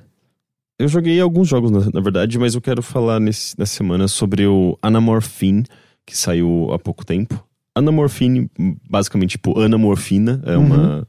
Um, como se diz? Uma, um, um neologi, não, um neologismo? Não, uma aglutinação, assim? É, uma aglutinação, né? Tipo, um nome é, com morfina ali. E. enfim, Ótima explicação. é, ótima explicação. Esse é um jogo canadense é, que foi desenvolvido por um estúdio chamado Artifact 5. É um estúdio independente pequeno. É, e o jogo saiu recentemente para consoles, é, eu acredito que PlayStation 4 e Xbox One. e PC também. E ele também é compatível com VR, inclusive eu acho que no próprio PlayStation. É, eu acho que ele é um dos jogos que mais me impactou, assim, nesse ano, visualmente, é, com sua narrativa. Ele é um jogo uh, muito experimental na maneira como ele lida com tempo e espaço. Eu acho que ele é um puto exemplo, assim, a ser seguido para jogos que querem explorar narrativa. É só de, deixando claro, você não jogou em VR, né? Não, não joguei em VR. Eu adoraria, inclusive, porque ele faz coisas bem legais. Uh, Bem, ele, ele, conta a história de, uh, de um. Você, você joga na pele de um rapaz que está em depressão. Isso fica bem claro no começo. Quando você uh, percebe que o quarto dele é um amontoado de objetos e, e garrafas de, de cerveja. E, e, conforme você. Ah, sim, é um quarto que tá tudo selado, a, a, a janela tá, tá martelada e tem só um, um pedaço de pano é, balançando com o vento que está entrando por aquela brecha. E, e você não entende exatamente o que está acontecendo, mas você percebe que as coisas não estão legais. Ok. E, e você, você precisa pegar meio que uns fragmentos de um violoncelo, violoncelo que estão ali na, espalhados. Conforme você pega e coloca no guarda-roupa, como se você estivesse guardando aqueles fragmentos, uh, e você olha para trás de volta, o quarto foi uh, ainda mais tomado por mais objetos e mais lixo e mais uh, garrafas e você vai sendo sufocado por esse monte de lixo que está tá, tá crescendo dentro do seu quarto. Isso é só um exemplo de, de como o jogo começa, por exemplo. Uh, e ele não tem uma estrutura linear e lógica, porque na verdade você está tendo acesso às memórias do que aconteceu. Então, assim como as suas memórias, uh, elas não são uh, cronológicas, elas não seguem uma linha lógica e linear.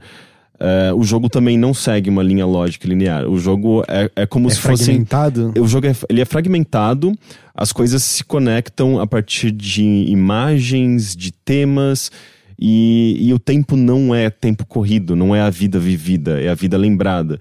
Então o jogo. Nossa, que bonito. É, então o jogo ele é. O jogo ele é lindo. O jogo ele é. Ele, ele, ele vai linkando uma coisa com a outra e ele vai, a partir dessas, dessas cenas, digamos assim, você vai, tem, você vai meio que reconstruindo o que aconteceu e você vai entendendo o que aconteceu na vida dessas pessoas. No caso do Tyler e da Helena. A Helena é a namorada do Tyler e você sabe disso no começo do jogo também, quando você. Uh, depois dessa cena pesada, esquisita, Uh, você vai para uma outra cena em que você tem muitas caixas de mudança, inclusive escrito uh, com o nome da, do Tyler e da Helena, e é muito curioso que está escrito Tyler uh, frágil, Helena frágil, né? Que são as coisas, os objetos frágeis, mas isso já fazendo uma metáfora também com a vida dessas pessoas. E, e essas pessoas estão se mudando para um apartamento. E então o que você vê ali no começo é, uma, é, um, é algo muito bonito, né? Tipo, eles estão nessa animados pra, por essa mudança. E como você vê isso é interessante, porque uh, o que você está fazendo é entrando para um caminhão de mudança com todas essas caixas, e de repente, dentro desse caminhão de mudança que está em movimento, então você ouve os objetos trepidando e tal, uh, você tem meio que todo um labirinto de objetos e coisas e, e pertences uh, que está sendo levado para esse apartamento novo. Só que você nunca vê pessoas, assim, nunca. É, é, muito. Eu acho que a única pessoa que você vê é a própria Helena, que é a sua namorada, em momentos específicos, geralmente em poses específicas, mas você nunca interage com as pessoas diretamente, você nunca tem animações, geralmente são poses. E, e, e, depois que você passa desse, por esse labirinto de objetos nesse, dentro desse caminhão em movimento, uh, a porta se abre e você já está num apartamento no qual as coisas estão se empilhando sozinhas uh, e, e, e, tem um clima de vigor e animação, né? Tipo, de renovação, um momento novo. E é muito legal que conforme você passa por, pelo apartamento todo e sai por uma porta que uh, uh, uma porta do, do quarto deles, você entra por essa porta e sai novamente pela porta de entrada do apartamento. Só que nessa segunda passagem por apartamento, novas coisas surgiram. É tipo o PT. E, Exatamente. PT, eu acho que talvez tenha sido uma referência para esses desenvolvedores. Porque a lógica desse jogo, a maneira como você joga é muito parecida com a do PT. Uh, eh, você tem loops, e conforme você passa por esses loops, coisas aconteceram. Parece que tá vindo de um quadro do Asher, em certa medida. É, tem um, um, uma coisa disso, né? Tipo, de quebrar com a lógica real. Uh, E é muito bonito, nessa cena especificamente, você, conforme você dá um loop completo, você percebe que. Você percebe a vida, é, o que tá acontecendo na vida desse casal, né? né? Tipo, eles se mudaram, é, eles instalaram móveis novos, é, eles colocaram decoração, numa, num outro loop, tipo, eles chamaram pessoas para fazer um open house, e eles estão bebendo, e eles estão felizes, e de repente, tipo, aquilo se transforma numa imagem estática, e você anda para trás, e aquilo é um quadro num outro ambiente, sabe? É, ele, te trans, ele, te, ele, ele, meio que te, trans, uh, te transportou para um outro ambiente a partir daquilo que você estava fazendo, sabe? O, aquele cenário vira uma imagem estática. É muito legal esse tipo de recurso do jogo. Ele faz isso várias vezes, assim, tipo, de você estar tá num ambiente e de repente você anda para trás e e aquilo tudo se torna só um quadro uh, e você tá num outro lugar, sabe? Sabe. E, e, esse quadro representa as memórias daquele momento, sabe? E esse outro lugar é meio que uma junção dessas muitas memórias. Tinha um jogo, ah, eu não vou lembrar o nome de jeito nenhum, mas a descrição do desenvolvedor é que ele brincava com geometria não euclidiana. Sim, geometria não, não euclidiana é algo que, se eu não me engano Uh, Diablo talvez seja geometria não, euclidiana, é, que não segue é? necessariamente um, uma proporção ah, é? uh, lógica. É eu, eu, já procurei, eu já procurei muitas vezes a definição disso, eu nunca entendi muito bem. É, então eu também não vou fingir que eu tenho qualquer compreensão. Eu só sei que o desenvolvedor falava isso. E era, uma, era um jogo que tinha mais ou menos isso, assim, em que a sua perspectiva das coisas e a maneira como você olhava e fazia certas ações você descobria que eram regras para certas portas serem abertas e novos caminhos. Era um jogo todo colorido. Lembra desse jogo? Manifold Garden, não. Não, eu não vou lembrar. Antichamber, é isso ah, mesmo. É isso mesmo, Lucas. E também Thiago. Antichamber, isso. Tinha um que é disso em Antichamber também, né? Eles que estavam falando dessa coisa do quadro. Sim, sim, de que é, é porque ele brinca com espaço, tempo, né? Uh, acho que todos os jogos que brincam com espaço-tempo acabam, às vezes, explorando os mesmos recursos, mas de maneiras diferentes. Então, tem momentos, por exemplo, em que você sai numa, numa sala, olha para trás, tipo, a passagem pela qual você passou não tá mais lá, sabe? Então ele brinca bastante com tudo isso. E não é um clima de terror, porque dá pra fazer um clima de terror. Bom, dá vídeo PT, uh, dá pra fazer um clima de terror muito bom com isso, né? De te desnortear aí onde, onde raios Sim, eu estou agora. Eu acho que ele tem alguns elementos até de jogos de terror, mas uh, ele nunca tá ele nunca utiliza esses elementos para te causar medo, mas ele quer te causar ansiedade, ele quer fazer você perceber o o, o, o, estado de espírito daqueles personagens. E tanto é que uh, o que ele faz no começo é, é, é, muito bonito, né? Tipo, ah, eles estão se mudando, eles estão num momento de felicidade, eles chamaram os amigos para conhecer a casa e tal. Então ele vai construindo uma narrativa com esses momentos de felicidade para depois ele, ele puxar o tapete, porque é uma história trágica. Ele tá contando, uh, é, tipo, logo no, no, primeiro, segundo jogo, você já percebe que o pessoal tá lidando com depressão. Então uh, a estrutura do, do jogo é meio que essa: é, é, é felicidade. Uh, e depressão, sabe? Ele para depois talvez construir para um, pra um novo caminho de felicidade.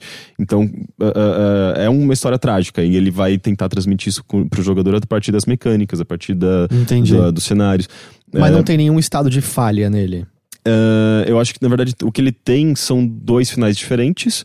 Mas você meio que não. Já terminou? Eu já terminei. Eu só fiz um final. Uh, eu posso até, tipo, pegar o último save pra tentar fazer outro final se eu tá, quiser. Tá, mas é que você não tem como morrer no meio Não, do jogo. não tem. Ele não é um jogo de desafio. Ele não tem, ele não tem ação, por exemplo. Ele não tem... Uh, eu não quero usar o termo, termo Walking Simulator, mas ele não... Ele é um jogo narrativo, né?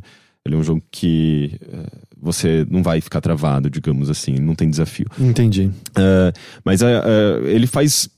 A cada momento ele tá fazendo coisas diferentes, sabe? Tem um, um momento logo a seguir que você vê a sua esposa, a Helena, né, que se mudou com você e tal, você vê ela treinando o violoncelo dela. Tem um quarto lá para isso. Tem até uma cena muito bonita em que ela tá dando aula para umas crianças. É tão difícil você ver, tipo, uma cena assim num jogo, não sei. E, e ela tá treinando o violoncelo e conforme ela vai tocando a música, uh, eh, para transmitir a sensação de que você, o seu personagem, se sente inspirado e, é, e, e, se, e vai, sua mente vaga para outros lugares quando você ouve a música da sua esposa, o jogo literalmente te teletransporta para um planeta alienígena. E é muito lindo, assim, tipo, a cena, o cenário, o seu apartamento vai se desfazendo e esse planeta alienígena vai tomando conta do espaço.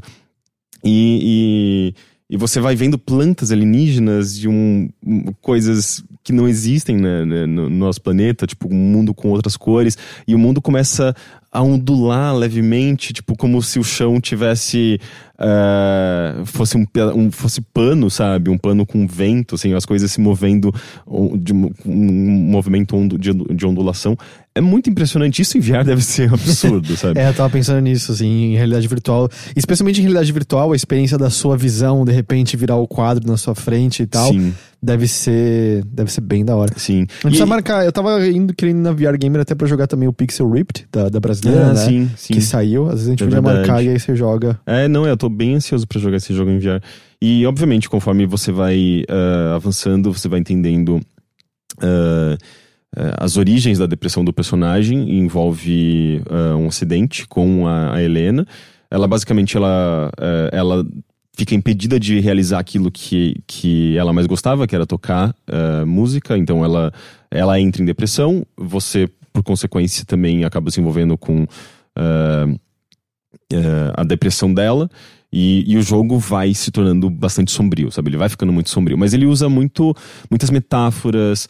Tem. ah, ele, ele pega o trauma, né? Tipo, ah, o acidente acontece quando vocês estavam andando de bicicleta. Então tem muitos momentos de bicicleta. E ele ah, subverte esses momentos. Ele começa a transformar esses momentos de bicicleta numa coisa muito esquisita. O, o apartamento, que antes era um ambiente agradável, bonito, ele começa a se distorcer, ele começa a crescer pros lados, ele começa a ficar de ponta cabeça. É engraçado que a gente tava comparando a PT. E isso também lembra Silent Hill 4. Sim, sim. ah, o Silent Hill 4 talvez seja a origem de tudo isso, né? E- mas é engraçado que o PT era pra ser Silent Hills. Tá Ah, tudo sim. ligado. Não, mas eu acho que t- É talvez que não distorcia dessa maneira, mas coisas estranhas apareciam no Sim, seu apartamento. Mas será que o Hideo Kojima não, não, não fez uma releitura do Silent Hill 4? É que Silent Hill 4, não- ele inicialmente ele foi pensado pra ser um projeto independente, né? Ah, é? Uma coisa eh, desvencilhada do, Eu lembro que a, Silent Hill. a parte boa era o apartamento. A parte de, de É. normal, Silent Hill era, era ruim. É, eu E até... a história era horrorosa, lembra? Eu não achava ruim. Você lembra qual Eu era... não lembro. Ok, spoilers Eu não achava, na época eu Spoilers achava de legal. Silent Hill 4. Pode ser. O vilão que tem as ligação louca lá com o culto, ele achava que o apartamento era a mãe dele. Tinha isso, né? É. Ah, eu não sei, mas. Não, mas, não, mas calma. É, ele era, é, sei lá, às E vezes. era por isso que o apartamento era zoado. Porque ele Não, achava que o sim. apartamento era a mãe dele. Mas qual o problema? A pessoa, você não sabe qual é o estado mental da pessoa, você não sabe qual é. Se, se ela, se ela sofre de, de esquizofrenia, de. Ele achava que o apartamento era É, a mãe Heitor, dele. e, e- e pode ser. Não, esse ele achava que o apartamento era a mãe dele. Essa é a reviravolta do jogo. O jogo ele pode ter uma base é, é, psiquiátrica, de estudos psiquiátricos. Isso pode acontecer, uma pessoa ter algum tipo de, de piração sobre a realidade. Contra-argumento. Ele achava que o apartamento era a mãe dele. Eu acho super legal essa Ok. ideia. Eu, eu gosto de personagens é, esquizofrênicos. Ok. É, enfim, e o, e, o Ana Morfini, ele vai ele vai lidando com essa construindo a- a- a esse cenário em torno da depressão de uma maneira muito rica assim visual eh, mecanicamente com o áudio também que é um elemento muito importante desse jogo e, e por mais que depressão seja um tema acho que bastante eh, recorrente em videogame a a essa altura, né? Parece que as pessoas descobriram que videogames podem fazer mais coisas além de divertir e de repente eh, pegaram o caminho contrário, né? Então vamos usar videogame para falar sobre depressão. Eu ia perguntar isso pra você. Ana Morfini, eu acho que ele ele traz um frescor nisso tudo, sabe? Ele traz eh, originalidade dentro desse tema que tem se tornado tão batido em videogames. Eh, e, e- fazendo, sabe, lidando com o tema de uma maneira sensível, eh, criativa, eh, e não tá ali pra te fazer chorar só, sabe? Eu não chorei jogando esse jogo, mas eu entendi, eu entendi o estado daquele personagem, eu entendi eh, a, a- a- todas as, as dificuldades que ele teve que passar quando ele, ele lidou diretamente com Sim. aquela situação, indiretamente e depois diretamente, né? Porque ele tá lidando com uma, uma pessoa com depressão e depois ele se vê com depressão. É, eu não acho que, que choro é a medida única pra profundidade emocional. Senão Uhum. todos os meus banhos tinham profundidade emocional. mas. é, mas o, o que eu ia perguntar. Isso que- me deixou muito mal agora. O que eu ia perguntar. É, mas é engraçado isso, porque eu sinto que só recentemente, vamos dizer, no último ano, teve vários casos de jogos que a gente falou sobre que é, ah, é um casal que sofre um acidente e o jogo é sobre depressão e você tava puxando isso. É, o, que você acha que é? Você acha que simplesmente depois de depois de, sei lá, os primeiros jogos que trataram disso de alguma maneira, percebeu-se que isso era viável e começou-se a usar quase como uma espécie de bengala, com exemplos bons, exemplos ruins, porque tem jogos que tratam de depressão que são só ruins. Ou é só um reflexo que a nossa geração é. Tá, a gente tá fudido e é meio que essa. É meio que talvez o traço emocional mais impactante da nossa vida e aí todo mundo tem alguma história de depressão pra relatar nos jogos? Talvez. É porque eu acho que é, a partir do momento que você percebe que videogame pode ser é, um meio de expressão é, pessoal, é, e aí você tem o videogame reconhecido como, sei lá, um, um meio artístico mesmo, sabe? De você utilizar a sua linguagem para você se expressar e exprimir o que você está sentindo, o que você pensa. Uh, e, e, e, sendo também uh, um trabalho individual, muitas vezes, né? Uma coisa mais autoral, com pouca, uma equipe pequena. Então você consegue utilizar o videogame para O videogame acaba se tornando um reflexo disso, né? Eu, eu, acho que as duas coisas que você falou são, são verdadeiras. Uh, daí você tem também muitos jogos sobre esse, sobre esse tema. Paternidade, paternidade e depressão são os dois temas é, universais de videogames. É. só que o que eu acho, o que eu acho que ele, ele faz muito bem é justamente uh, não, não só falar, abordar esse tema. Uh, e a, a, história dele não é uma coisa, digamos, uh, inédita, nem nada é que a do forma tipo. parece ser é, a é a maneira coisa, como né? ele tá, tá, lidando com esse tema, a maneira como ele tá trabalhando com a linguagem dos jogos, a maneira como a gente conhece o espaço em jogos, o espaço 3D, como ele, ele subverte tudo isso para falar de um, de um tema que é importante, na verdade, sim, só que uh, falando de uma maneira uh, que não é batida, sabe? E e, e, e, brincando com tudo isso de uma, de uma forma muito bonita, eu achei. Então, eu, eu, eu acho que ele acaba sendo um dos jogos a melhor trabalhar com, com, com essas questões que a gente tem visto com tanta frequência em videogames. Você uh, pode repetir as plataformas? É, eu PC, acredito que cons, é, não, acho que disseram que não tem no Xbox, aparentemente, no ah, é? chat. Eu, é. achei que, eu achei que teria pro Xbox One, porque eu, se eu não me engano, no, durante o desenvolvimento era uma das plataformas confirmadas. Mas É, alguém é, colocou no chat que não tinha, então. é, mas eu sei que tem pra PlayStation e, e, e PC. Entendi. Deixa eu ver se tem mais alguma coisa que eu queira falar sobre ele. Ahn, Não, acho que é isso. Eu, eu gostei bastante, assim, bastante mesmo. Eu queria. é, Eu tenho um problema muito grande, assim, pra, pra fazer algo sobre esses jogos, porque eu sinto que só a gente mostrar um vídeo num vídeo de gameplay eu não tô. Eh, fazendo jus ao, ao conteúdo, porque às vezes é um, sabe, é um jogo curto, de duas horas no máximo, então eu não quero revelar muita coisa. É, se a gente der um vídeo de mesmo 30 tempo- minutos, já foi um quarto do é, jogo. e ao mesmo tempo os nossos vídeos do, da- da- do Shuffle, por exemplo, né, que são vídeos de gameplay, a gente tem de... É difícil de levar, é difícil levar a sério um jogo que é, que é tão sério, assim, tipo, é de, de você... Geralmente a gente tá jogando pra se divertir, a gente acaba fazendo comentários mais engraçados, né? Então esse jogo acabaria não, não funcionando muito bem, eu acredito, nesse formato. Então teria que ser um formato mais de ensaio, talvez, mas eu acabei me focando em outro jogo, Mas então nós, por isso temos, que... nós temos gameplay sisudos. É, eu, eu ainda quero ver co- como eu posso ah, trabalhar com esse jogo, além do só do comentário aqui no, no, no podcast. Talvez eu escreva algum, algum ensaio. Aqui tem outros ensaios também na fila, então ele acabou eh, sofrendo um pouco com isso no, no meu caso, porque eu queria realmente produzir algum, algum conteúdo sobre ele. Beleza, então vamos, vamos em frente. Vamos. Preciso ser suci- sucinto, que ainda tem muito a ser falado. E o nosso tempo é curto. Eu joguei Dead Cells. Ele teve a sua versão final 1. ponto- Final não, ele vai ser atualizado. Mas teve a sua versão 1.0 lançada nesta semana. É, eu já, já tinha jogado o Early Access dele em diversas instâncias, já falei nesse podcast sobre Early Access. Tinha já vídeo, tanto de transmissão quanto de gameplay do Early Access. Mas agora ele tá na, na sua, vamos dizer, no seu aspecto finalizado. E cacete, que jogo divertido da porra, sabe? Mas a gente já sabia que ele era A gente já muito bom, sabia. né? É que tinham atualizações que eu não gostava tanto, que eu sinto que quebravam com o ritmo do jogo, sabe? Porque o que eu sentia que era gostoso nele era uma agilidade constante, em que você é muito frágil, você morre muito fácil, mas você destrói os inimigos se você sabe atacá-los no timing correto, desviar dos ataques deles e assim, e assim É, por essa, diante. essa é a dualidade dele, né? Você é muito frágil, porém você é muito poderoso. Exato, você é, muito veloz. Você é o canhão de vidro, né? Como, como, como Uhum. dizem. E, e eu sentia que algumas atualizações isso caía porque eles estavam com medo que as pessoas usassem demais as armadilhas e, e coisa do tipo. E aí eu sentia, putz, será que eles querem, na verdade, um jogo mais lento? E agora tá claro, não. É um jogo rápido, é um jogo ágil.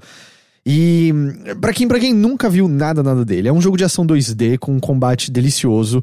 Foca-se em você ter uma rolada que te dá frames de imortalidade. Então é muito sobre você atacar inimigos, ver a animação que indica que eles estão prestes a te atacar. Rola pra longe ou rola melhor, sempre. Através deles, ataque-os pelas costas e assim por diante. Junto disso, você sempre tem uma arma secundária que vai desde um arco e flecha até um raio, até uma rajada de gelo. E dois equipamentos secundários, que podem ser granadas, podem ser armadilhas, do tipo aquela armadilha de urso que, sabe, fecha e prende o bicho, pode ser um negócio que você põe no chão e vai ficar disparando flechas o tempo todo.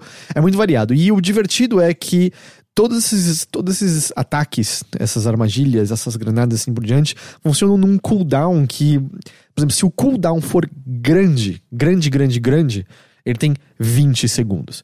Então, é muito viável você usar essas habilidades sem ficar pensando, hum, eu vou guardar para a hora certa isso aqui. Você pode meio que usar à vontade. O jogo, na verdade, incentiva que você utilize o máximo possível, porque você precisa do arsenal como um todo para poder derrotar a variedade de inimigos que ele joga no, no seu caminho.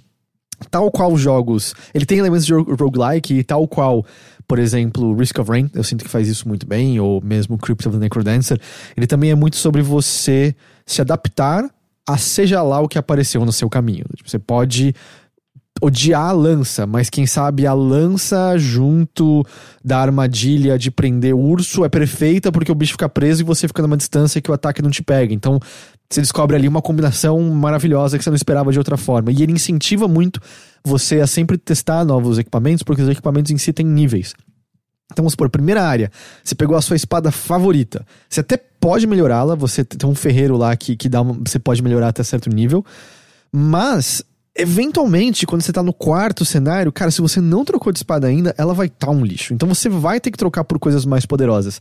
E pode ser que as coisas mais poderosas que você encontre não sejam aquelas com as quais você tem mais conforto, mas eu acho que isso é parte da graça dele. É meio que Cara, você tem que usar o que apareceu ali. Ah, a vida te deu limões, você faz limonada do jeito que der, entende? E eu acho que isso é parte do, do, do que é muito, muito bom nele. E, e, e, por consequência, você acaba descobrindo uma série de combinações e, e, e sinergia entre as coisas que você não teria de outra forma se você simplesmente ficasse fechado ao que já funciona, não sentisse nenhum incentivo por parte do jogo de testar novas coisas. É, até porque você é obrigado, né? Tipo, uh, os, os Uh, o, o, seu acesso a, a, armas vai mudando conforme você vai jogando, porque o jogo não vai ser sempre a mesma coisa, né? Tipo, ele cria cenários é, procedurais, procedurais. As, a, a, os itens que caem para você são procedurais também, né? Tipo, uh, uh, você nunca sabe o que tipo de item que vai aparecer o pra você. O que vai é, sair nos baús, e ele também, ele, a parte é, definitiva dele é que de vez em quando inimigos deixam cair células, e tem outras maneiras de você pegar células também. E entre os estágios, você pode usar essas células para comprar em definitivo, por exemplo, uma nova espada. Você encontra a receita de uma nova espada, chega nesse lugar, compra lá com as células. Na hora que você compra, você até ganha aquele, aquela arma, mas o que você tá de fato comprando é a possibilidade de que aquela arma passe a aparecer no mundo. Tem algumas uhum. coisas que são para você, do tipo, mais frascos de vida. Isso é sempre seu. Se você comprou dois, toda vez que você começar, você já vai ter dois sempre. Quando você recarregá-los, vai ter dois. Mas a maior parte das coisas é isso. Você tá desbloqueando a possibilidade do que você vai encontrar nas suas runs subsequentes.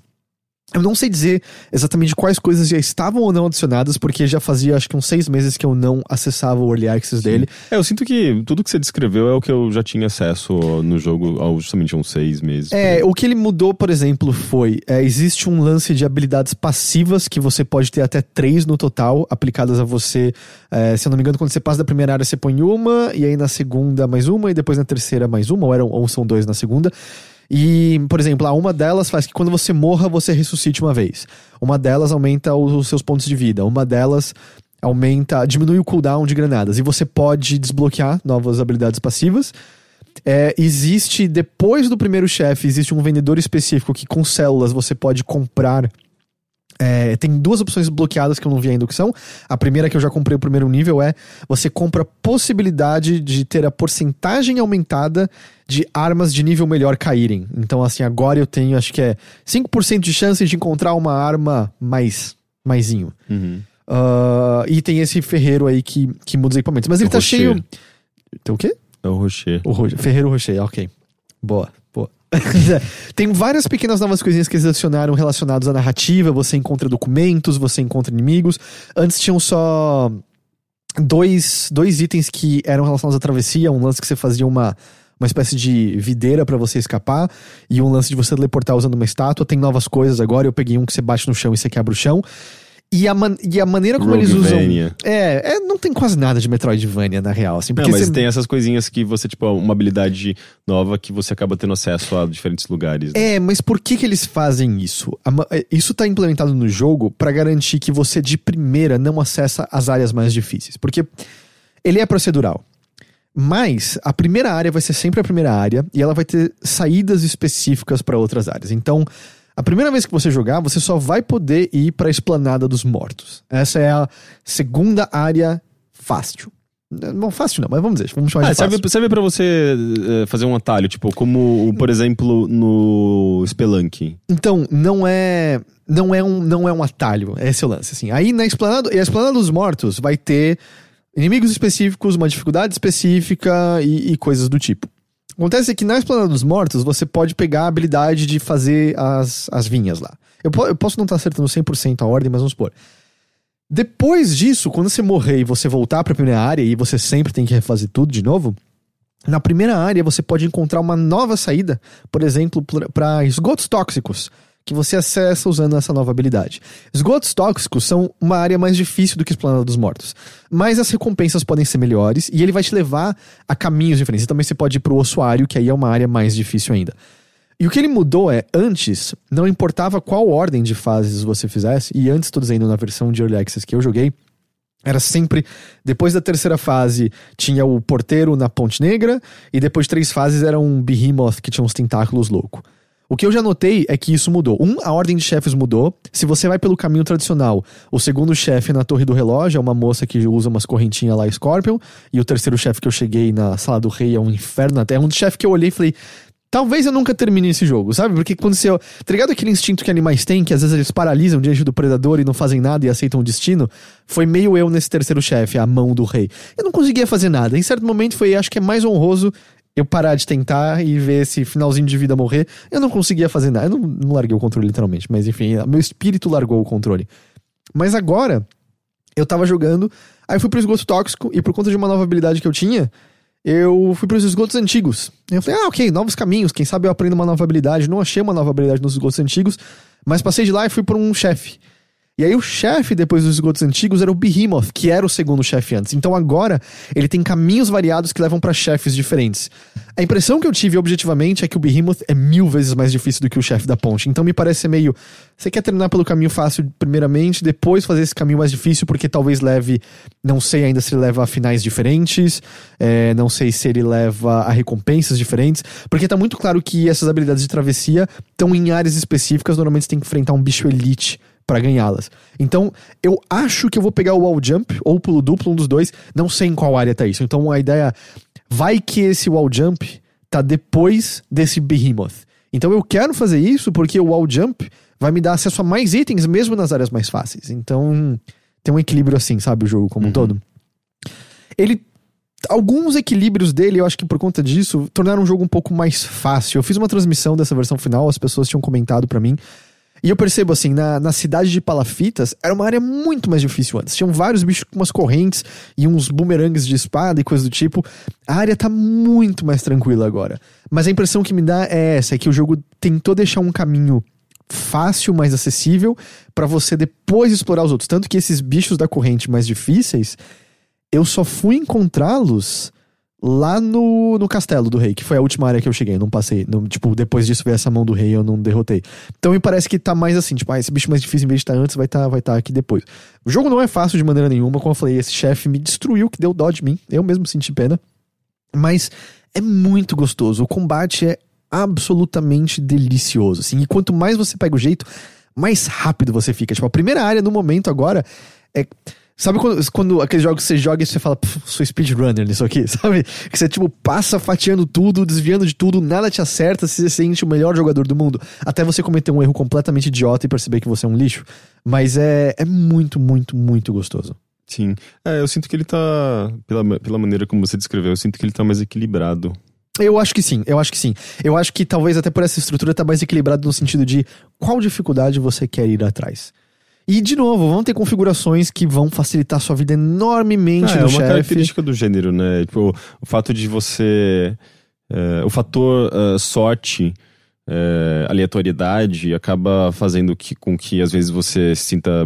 Você, você seja muito mais poderoso do que em outros momentos. E tudo bem. É, é uma característica do jogo, do gênero. Risk of Rain tinha vezes, né? Que você Sim. destruía o último chefe sem nem piscar e vezes que você não, não sei nem o que fazer aqui pra me Sim. mexer. direito. Mas eu acho isso ótimo, assim. É... É gostoso, né? Porque você nunca sabe como que vai ser a próxima partida, você nunca sabe o que que vai vir pela frente, ele gera uma imprevisibilidade muito boa. Geralmente, eh, jogos que têm esse fator imprevisibilidade, sorte, assim, eles. Eh, é sempre um elemento muito, muito importante em mecânicas que, quando bem equilibrado, fica. gera, gera sensações muito. eh, muito boas de jogo, né? E eu sinto que a- as possibilidades de você moldar como você quer, como você quer ter sua partida estão também mais legais no sistema de subir de nível. Antes era só eu- eu- você escolhia assim, era três áreas. Se você queria que seu ataque aumentasse, sua vida aumentasse ou se suas armadilhas aumentassem de, de, de poder, vamos dizer assim. Agora, quando você encontra os pergaminhos pra subir de vida, além de nem todos darem possibilidade de você subir um dos três, o que ele faz é ele dividir os itens por cores. Então, por exemplo, normalmente a sua arma de ataque, espada, arco e flecha vão ser vermelhos. As suas armadilhas normalmente vão ser roxas. Mas tem algumas, algumas variedades, não é 100% das vezes assim. Então o pergaminho vai aumentar aquelas itens daquela cor. Mas os pergaminhos também aumentam o tamanho total da sua vida. O problema é que quanto mais você usa o pergaminho da mesma cor, menos vida ele aumenta. Então você, por exemplo, pode estar, cara, eu vou só melhorar minha espada, eu vou fatiar tudo que eu encontrar. Eventualmente, o negócio vai estar dando mais 5% de vida pra você, enquanto o verde que você quase não pegou vai estar dando 60%, só que ele não vai melhorar nenhum dos itens que você tem ali. Então é legal porque você começa a meio equilibrar, tipo, o que, que eu preciso mais agora exatamente? O que, que eu quero mais? O que, que eu quero menos? E alguns itens têm duas cores e a predominância deles muda de acordo com os níveis que você pega. Então, tipo, seja lá qual pergaminho você tem mais, é daquele que ele vai estar pegando nível. E aí tem alguns itens amarelos que eles sempre vão pegar do maior nível que você tiver. Então, às vezes, você também fica olhando, tipo, hum, vou trocar esse item por esse ou não. Então, tem muitas possibilidades ali. É muito. é- esse jogo é maravilhoso, é incrível. Você me explicando isso começou a ficar meio abstrato, daí eu comecei a pensar, tipo, que jogos de tabuleiro é o. é, a pessoa fa- fala, ah, vou te explicar as regras. É, é, exatamente, daí tava virando isso. Daí, daí eu, tipo, eu tava quase te falando, tá, é, faz, faz assim, eu vou chegar em casa, eu vou jogar e eu vou entender isso em dois segundos. Eu tô jogando no PC, que é onde eu já tinha ah, o Early Access. Ele saiu. Tá no PlayStation 4, tá, tá no Xbox também? É, eu acho que tá, eu não Tá? lembro Tem como me confirmar, Dan, se Dead Cells tá no Xbox, por favor? Mas ele saiu pra Switch também agora. Ah, relatos indicam a versão. Tá no Xbox também, ótimo, então tá, tá, tá em tudo. E relatos indicam que a versão do Switch tá tendo, às vezes, alguns problemas de performance. A taxa de quadros cai um pouco. Não é o fim do mundo, mas é um jogo sobre agilidade, um jogo sobre reflexos, e algumas pessoas estão um pouco incomodadas. O estúdio anarco-sindicalista, né? O, como é que é o nome deles mesmo? Twin, Twin Motion. Twin Motion. É, eles já disseram que eles vão atualizar para melhorar, mas eles falaram que a data mais otimista para essa atualização sair é novembro, e eles não garantem. Então, fica esse aviso. Quando eu fiz a transmissão, algumas pessoas no chat falaram: É, eu senti um pouquinho aqui e ali. Tô jogando no PC, no PC tá show. Pelo que eu ouvi no PlayStation 4 e por consequência, imagino que no Xbox One também, tá, tá tudo show lá também. Então, é que eu não quero gastar. Eu já tinha comprado no Lexus, né? Eu não quero gastar uma segunda vez dinheiro. Ah, né? sim, Então, não, é desperdício de dinheiro. É... é que eu queria poder relatar em primeira mão essa outra versão. O dia que o Overloader for um império, poderei relatar em todas as versões individualmente. No momento, não posso. Mas se você quer transformar o Overloader no, no império, acesse o apoia.se barra Overloader e considere transformar o Overloader no império capitalista. É, é isso, Dead Cells é, é foda, é foda. Se você quer ver um pouco mais da versão final, tem uma transmissão que eu fiz, chama Manhãs de Células Mortas, que agora eu tô com um setup que eu posso fazer na sala. É você esfregando o rosto, assim, com a sabão adstringente. Adstringente não, com É, sabão esfoliante, com esfoliante. esfoliante. E eu preciso fazer um post no site pra ficar acessível lá, mas no youtube.com/barra overloader você consegue ver. Acho que eu joguei umas duas horas ali, torcendo pra você não ver que eu tava jogando no expediente. É, E aí lá dá pra você ver um pouco ele em... na sua versão final. Finalmente, eu queria falar também muito rapidamente de Unavowed, o novo jogo da Wadget Eye. A gente falou de Ana Morfine e agora Ana Vald. É, Unavowed escreve, não escreve como Ana Morfina, escreve, Ana Valda. É... É, é essa aglutinação, Ana e Valda? escreve U-N-A-V-O-W-E-D. É um novo jogo do pessoal da Wadget Eye, que é um estúdio que se foca em fazer point and clicks. Quem jogou os jogos da série Blackwell já jogou coisas dele, Technobabylon. E o Unavowed, eu... eu tô pra publicar um review, vai ter videozinho no site, o Rick já viu, você falou que tava ok, não falou? Uhum. E ele é um point and click que tenta implementar a ele elementos de escolha como você vê em Mass Effect. Além de no começo do jogo você escolher. Só em Mass Effect? Não, é que eu acho que o exemplo... RPGs? É que eu acho que Mass Effect é um exemplo que as pessoas têm, têm facilmente, assim. Mas sim, RPGs em geral têm essa, essa característica. Ou, ou os, os Adventures da Telltale, talvez? Sim, sim. É, mas de uma maneira mais diferente, porque tem um. Até- sinto que num jogo da Telltale você escolhe pra ver como a história se molda isso. O lance do Unavowed é que tem certas implicações mecânicas. No começo do jogo você escolhe uma de três origens: bartender, ator ou policial. E você, posteriormente, pode escolher quais membros da Unavowed vão te acompanhar nas investigações que, que você faz. O jogo tem uma ambientação sobrenatural, pra quem jogou Blackwell, é no mesmo universo, também em Nova York, e tem um easter egg muito legal em relação a Blackwell, se você jogou todos os episódios de Blackwell. E o que acontece é que, independente da origem que você escolha, você é possuído por um demônio e passa muito tempo possuído por esse demônio até ser exorcizado pelo Eli e pela Mandana, que são dois membros da Anavald.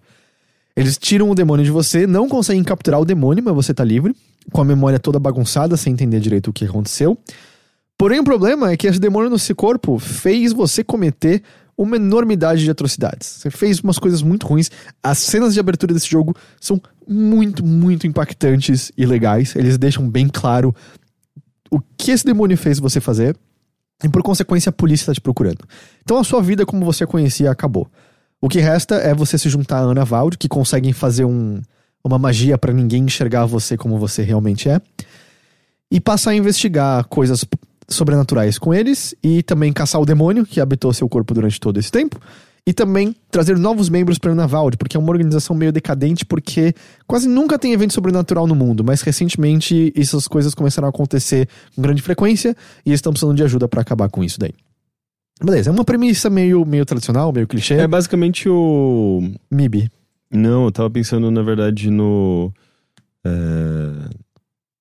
Ah, esqueci, droga. Hum. O, nome, o nome do o cacife do que faz a, a chuva cair nos lugares lá, o Pará. Cafi- Hum. ca- Cobra Coral. Cobra Coral, É, tá. é o Instituto Cobra Cobra Coral. E é uma, é uma premissa clichê, é uma premissa sem, sem, sem grandes coisas, mas onde eu acho que o Anavaldi acerta muito, muito, muito são nos personagens que acompanham a gente. São figuras muito legais, eles têm diálogos entre si quando você tá andando pela cidade que são divertidos, são volta e meia engraçados. É, e misturando volta e meia a perspectiva deles. Tipo, a Mandana, ela é meio humana, meio gênia. O pai dela era, é um gênio, a mãe dela era uma humana. Então ela é imortal. Ela... Gênia mesmo, assim, tipo, que sai da, da lâmpada? É, sim, eles falam, eles falam Jin no Mas, jogo. mas eles misturaram tudo nesse jogo também, né? Tem tudo de sobrenatural possível. Tem, tem dragões, tem gênios, tem Gente, demônios, tem. Tem um limite, tá? Não tem, Pra- não tem. Funciona lá tudo.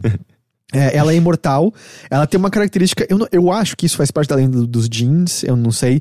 Ela não pode mentir. Pra jeans, quando eles falam uma. Eles são impossibilitados de falar uma mentira e quando eles ouvem, machuca eles. Por isso que parece que o lance de jeans é que eles são. têm artimanhas com as palavras pra poder dizer verdades que contornam o fato e, e poderem, e poderem dizer o que eles estão querendo dizer na verdade. E eventualmente você conhece mais duas pessoas, uma delas é capaz de conversar com fantasmas e a outra é só meio estranho porque o poder dela é ser amiga dos policiais de Nova É York. X-Men, né? É É, X-Men do sobrenatural. E eles são, eles são personagens muito legais, porque, por exemplo, a perspectiva deles acaba sendo divertida. A Mandana é imortal, vivendo há séculos, e com a perspectiva de tudo de sobrenatural que há no mundo. Enquanto Eli é um homem, ele tem 90 anos, mas ele não parece que envelheceu porque ele é um mago do fogo. E o lance é que ele tinha uns 50 anos quando ele descobriu esses poderes. E, dentre outras coisas, magos do fogo vivem mais do que o ser humano comum. Então ele teve uma vida normal até os 50 anos, de subúrbio, e outros detalhes que eu não quero falar porque a história dele é muito legal de ser descoberta e ele vai te contando mais dela progressivamente. Mas ele tem essa mistura de, de, de perspectivas. Então, por exemplo, vocês estão no vagão de trem indo pra missão, e tem um, uns diálogozinhos, por exemplo, ele tá lendo o livro e alguém pergunta assim: aí lá, o que, que você tá lendo ali? Ah, eu tô lendo sobre as revoltas que aconteceram aqui em Nova York no- nos anos 40. Aí a Mandana, você não precisa ler isso. Se você quiser, eu posso te contar tudo sobre esse evento. Ele, não, não, eu quero ler primeiro uma versão que não envolva gnomos. Ela, bom, tá bom, mas a verdade é que envolveu gnomos que eu posso fazer, sabe? E é divertido esses, essas pequenas pinceladas que eles dão sobre o nosso mundo como um todo que ah, tem várias maneiras como o sobrenatural tá tocando tudo e um personagem tem uma perspectiva de longa data sobre isso. Um deles mais ou menos e os dois novatos que entram são como você até pouco tempo mundanos, então eles só estão meio chocados com tudo o tempo todo, tudo é novidade pra eles. É sabe? meio Harry Potter também. É meio parece. Harry Potter também. Eu, eu- no meu review eu cito Mib e Harry Potter também, porque, porque assim. Mas os personagens, como eu falei, são muito legais. O cenário é muito gostoso, é uma Nova York que tá sempre com um céu avermelhado num entardecer eterno e sempre chovendo, e várias das músicas têm um quê de jazz, e é a mesma arte do cara que fez Blackwell e outros jogos da Wajatai. Eu, eu acho gostoso, assim, me passa uma sensação de aconchego, sabe? Sim. É. Eu, eu acho. Eu acho até bonito esse jogo. Eu acho que ele, é- ele é meio que um. A arte parece. Tá, tá numa resolução maior. Tudo parece ter uma resolução maior, os personagens Tem são maiores. literalmente o dobro de resolução dos Hum, antigos jogos da Wajatai. é. Então, só que ainda assim eu, eu tenho uma dificuldade de. de- tem um negócio que me incomoda muito nos jogos da Wedge Eye, que eles parecem sujos. e eles parecem. eh, parece que você pegou um, um GIF ou um, um PNG e es- esticou. E eles ficaram fora da resolução original, assim, tipo, você não vê os, os pixels, você vê umas coisas meio borradas e meio distorcidas. Eu não sei, todos os jogos da Wadget Eye parece que tem esse problema eh, de. eh, sei, assim, parece que é um. Não, não é necessariamente uma pixel art. E, e parece que é tipo, eles pixelizaram uma, uma foto e aumentaram, sabe? Tudo fica meio distorcido de uma maneira que eu acho feia, sabe? Embora o jogo tenha uma resolução maior. Ainda, esse daí parece que tem, causa menos esse- essa impressão, mas ainda assim tá lá. Mas eu pessoalmente acho muito bonito tudo. E, e aí tornava. Não tem nada de opressor. Você vai explorando o cenário ao seu bel prazer, não tem nada te pressionando. E é um jogo de dificuldade baixa. Ele é muito mais focado na narrativa dele. Tem um puzzle ou outro que você vai demorar um momentinho ali pra saber, mas não tem quase nada que vai te travar. O foco é muito mais conversa com esse personagem, conversa com esse outro personagem aqui, conversa com esse aqui, etc, etc. E eu tava falando que você pode escolher os seus membros. E uma vez que você escolheu quem vai pra investigação com você, você não pode mais trocar até terminar a investigação. Então sempre tem saída. Então, pegando um exemplo aqui, esse aqui vai ser uma, uma pequena resposta, mas tem uma hora que você tá preso dentro de uma sala. Se a Mandana tá com você, ela, tem um- ela usa uma espada. Você pode. Você tem que escapar dessa sala. Você pode usar a Mandana numa grade de ventilação, a espada dela consegue se encaixar na grade, ela vai puxar, abrir aquela grade e você vai escapar de lá. Se a Mandana tá com você, ninguém tem proezas físicas como ela. Mas tem do seu lado um painel eletrônico que você pode abrir e ele tem uma ligação indicando a abertura da porta, o fechamento da porta e o sistema de sprinkler da sala. Você É pode. O, o de incêndio? extintor De incêndio, é o negocinho de- do teto que faz cair água. É extintor não, né? É o negocinho do É, eu só conheço como sprinkler, não conheço É, o eu nome não em o nome português. em português. O que acontece? Como você pode solucionar esse puzzle? Você liga o sprinkler ao sistema de abertura da porta e se o Eli tá com você, ele joga fogo no sprinkler. O sprinkler, sprinkler ativa e em vez de cair água, ele vai abrir a porta. Isso é um pequeno exemplo de como Eu achei que ia cair fogo. ia sair espirrando fogo. É. Não, então, porque tá todo ligado, mundo morre. Porque a ideia é que tá ligado que quando o sprinkler ativa, em vez de sair água, tá a abertura da porta. É Uhum. puzzles de lógica de, de point and clicks. Mas esse é um pequeno exemplo de como então você tem, tem que pensar nos personagens que você tem com você pra poder chegar a soluções. Então, ele acaba tendo um certo elemento de replay, se você assim quiser, porque você pode ver opiniões diferentes, pontos de vista diferentes, dependendo de quem tá junto ali de você. E não Ah, só isso, mas você tem essa, essa maneira de. Você tem.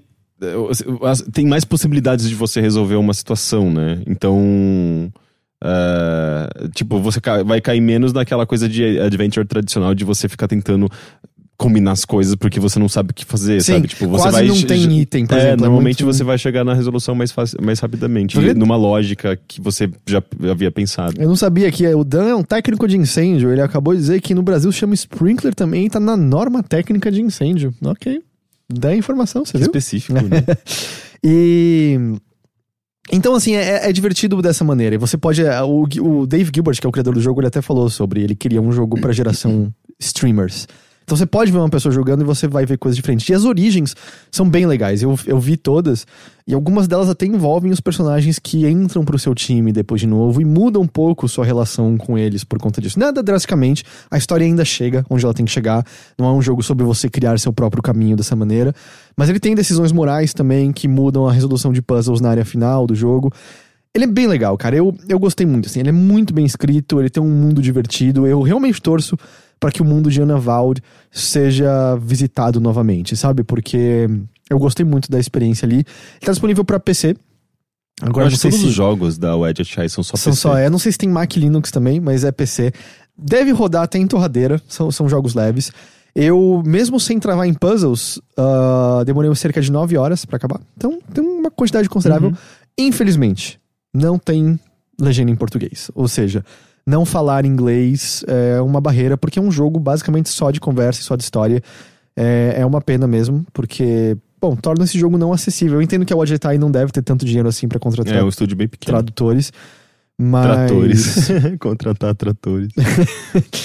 Mas é isso, Ana Vald. Meio que o nosso tempo chegou ao fim. A gente vai ter que ser mais uma semana sem e-mails, eu peço desculpa. Mas eu vou então só. Dan, eu peço desculpa só. Cinco minutos rapidamente, Rick. Novo trailer de Red Dead Redemption, você viu? Eu não vi, eu tava editando meu vídeo. Ah! Eu vi. que- Ah, eu vi umas cenas lá de gameplay. Falei, ah, é um jogo AAA. Daí eles tava, bate... tava batendo, tava andando de cavalo. Eu falei, é, é bonito. E fechei. Não, então, esse eu, teve uma coisa. Assim, um que o jogo tá ridiculamente lindo, mas teve uma coisa que eu acho que você ia achar muito legal também, que eu achei muito. Eu sinto que toda vez que a gente fala de jogos de mundo aberto, a gente tem uma perspectiva similar em que volta e meia são mundos que aparentam vivos, repletos de detalhes, pessoas fazendo outras coisas. Mas o único verbo com o qual a gente pode dialogar com esse mundo é normalmente o de atacar ele. É usar armas, é bater, etc, etc. E esse trailer tem um foco muito grande em mostrar que foram adicionados uma série de outros verbos possíveis. Ah, conflitos podem agora ser solucionados sem uso de tiros. Dependendo da situação, você pode conversar com a pessoa, você pode blefar, você pode tentar se distanciar. E ainda parece, no geral, Direcionado girar um pouco em torno de ação barra combate. Mas parece. pare- em- é a primeira vez que eu vejo em muito tempo um jogo de mundo aberto tentando repensar a maneira como você interage com ele, sabe? Uhum. Que eu, eu, eu não sei, acho que você sente isso. Eu, eu sinto de longa data que mundos abertos estão um pouco estagnados. Tem exceções porque simplesmente o mundo é tão legal, do tipo Witcher 3, por exemplo, que acaba não fazendo diferença. Mas não, volta eu meia. não, é- eu acho que não é questão do mundo aberto, não. É a maneira como você interage com ele mesmo. É, o Watch Dogs 2, ele deu uma bela renovada, eu sinto. Ainda assim, é um jogo de ação, né? Uhum. Tipo, o seu objetivo ainda acaba sendo, muitas vezes, matar um personagem, se livrar de um personagem, você acaba matando ele de alguma forma. Mas a maneira como você faz isso é, é- é outra. Você não tá atirando, você não tá apertando gatilhos apenas, né? Você tá Sim. usando o cenário a seu favor É, e repensando as Mas coisas. lá parece que vai ter mais, sabe? E Eles vão, e óbvio, além dos vários minigames que Red Dead vai ter, eles falam também muito sobre o elemento de montar comunidade, e comunidade não com os jogadores, com as pessoas ali. O que eu acho que reflete, assim, a gente ouvia o Marston falar no primeiro Red Dead sobre o tempo de vida dele com aquele grupo de bandidos, quase como se fosse uma família mesmo. E parece que vai ter aspectos de, da, da comunidade que o protagonista do jogo considera a família dele, de você suprir ah, coisas pra eles, trazer comida, fazer caçadas, etc, etc. Então, parece como um todo que o jogo tá tentando justamente fazer com que aquele mundo pareça mais uma espécie de lugar que você habita mesmo de fato, em vez de um pelo qual você só transita e só interage quando é pra você matar, sabe? Soa muito. é, assim, eu já queria, obviamente, jogar Red Dead Redemption 2. Mas esse trailer de hoje foi a primeira vez que eu ouvi e falei, hum, tô animado pra isso Todos aqui. aqueles personagens, eh, aqueles sete, Os sete bandidos lá, né? eh, são todos homens. Ah, eu não sei, eu não sei. Porque, tipo, supostamente, pelo que eu lembro, a moça que vira esposa do Marston veio desse bando, mas eu não sei se os bandidos ali em questão são todos homens em si ou não. Não, não sei, não sei te dizer. A Rockstar não tem um bom Não. histórico sobre personagens femininos como, como Sim. um todo, né? É, o próprio Dan Houser lá, o- não sei se foi o outro, que falou, não, no GTA 5 ou 4, não, no 5, eu acho, nós queríamos contar uma história sobre o universo masculino. E, tipo, e por e isso envolve criar personagens femininas eh, histéricas, estúpidas e. A história do GTA V como um todo não é muito boa. Eu sinto que ela envelheceu muito rápido. Muito, muito, é. muito rápido. Mas é, cara, eu recomendo, acho que, acho que talvez te anime, é, porque pareceu realmente, assim, alguém olhando para jogos de mundo aberto e meio. Como a gente pode quebrar um pouco o padrão do que a gente tinha até então? E eu tô muito curioso agora, porque o próximo vídeo vai ser sobre. Eles vão falar sobre missões. E se tem uma coisa que eu sinto que precisa urgentemente mudar em jogos de mundo aberto, é a síndrome de garoto de recado.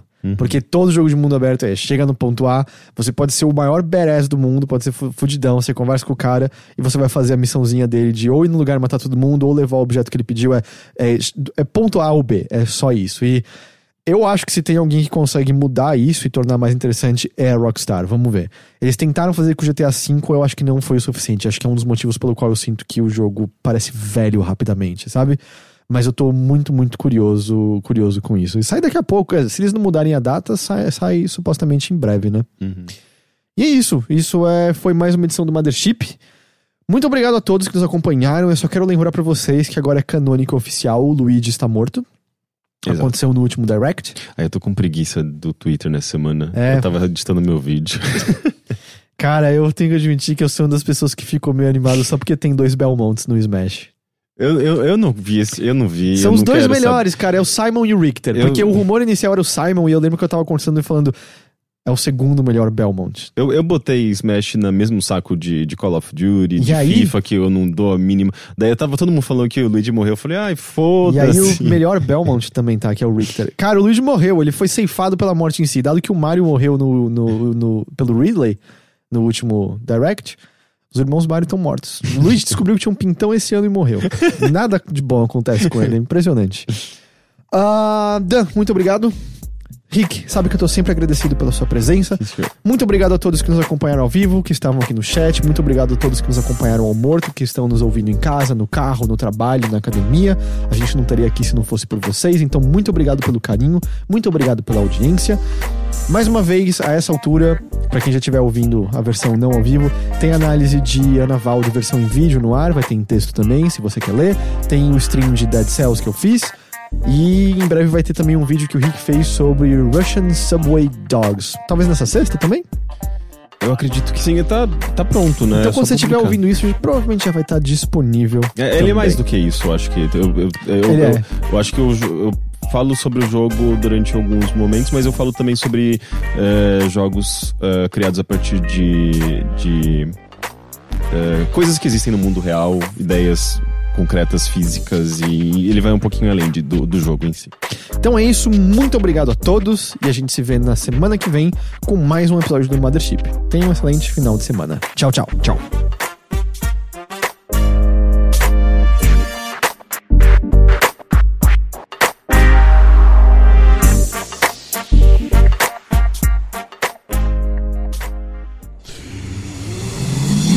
half-daff.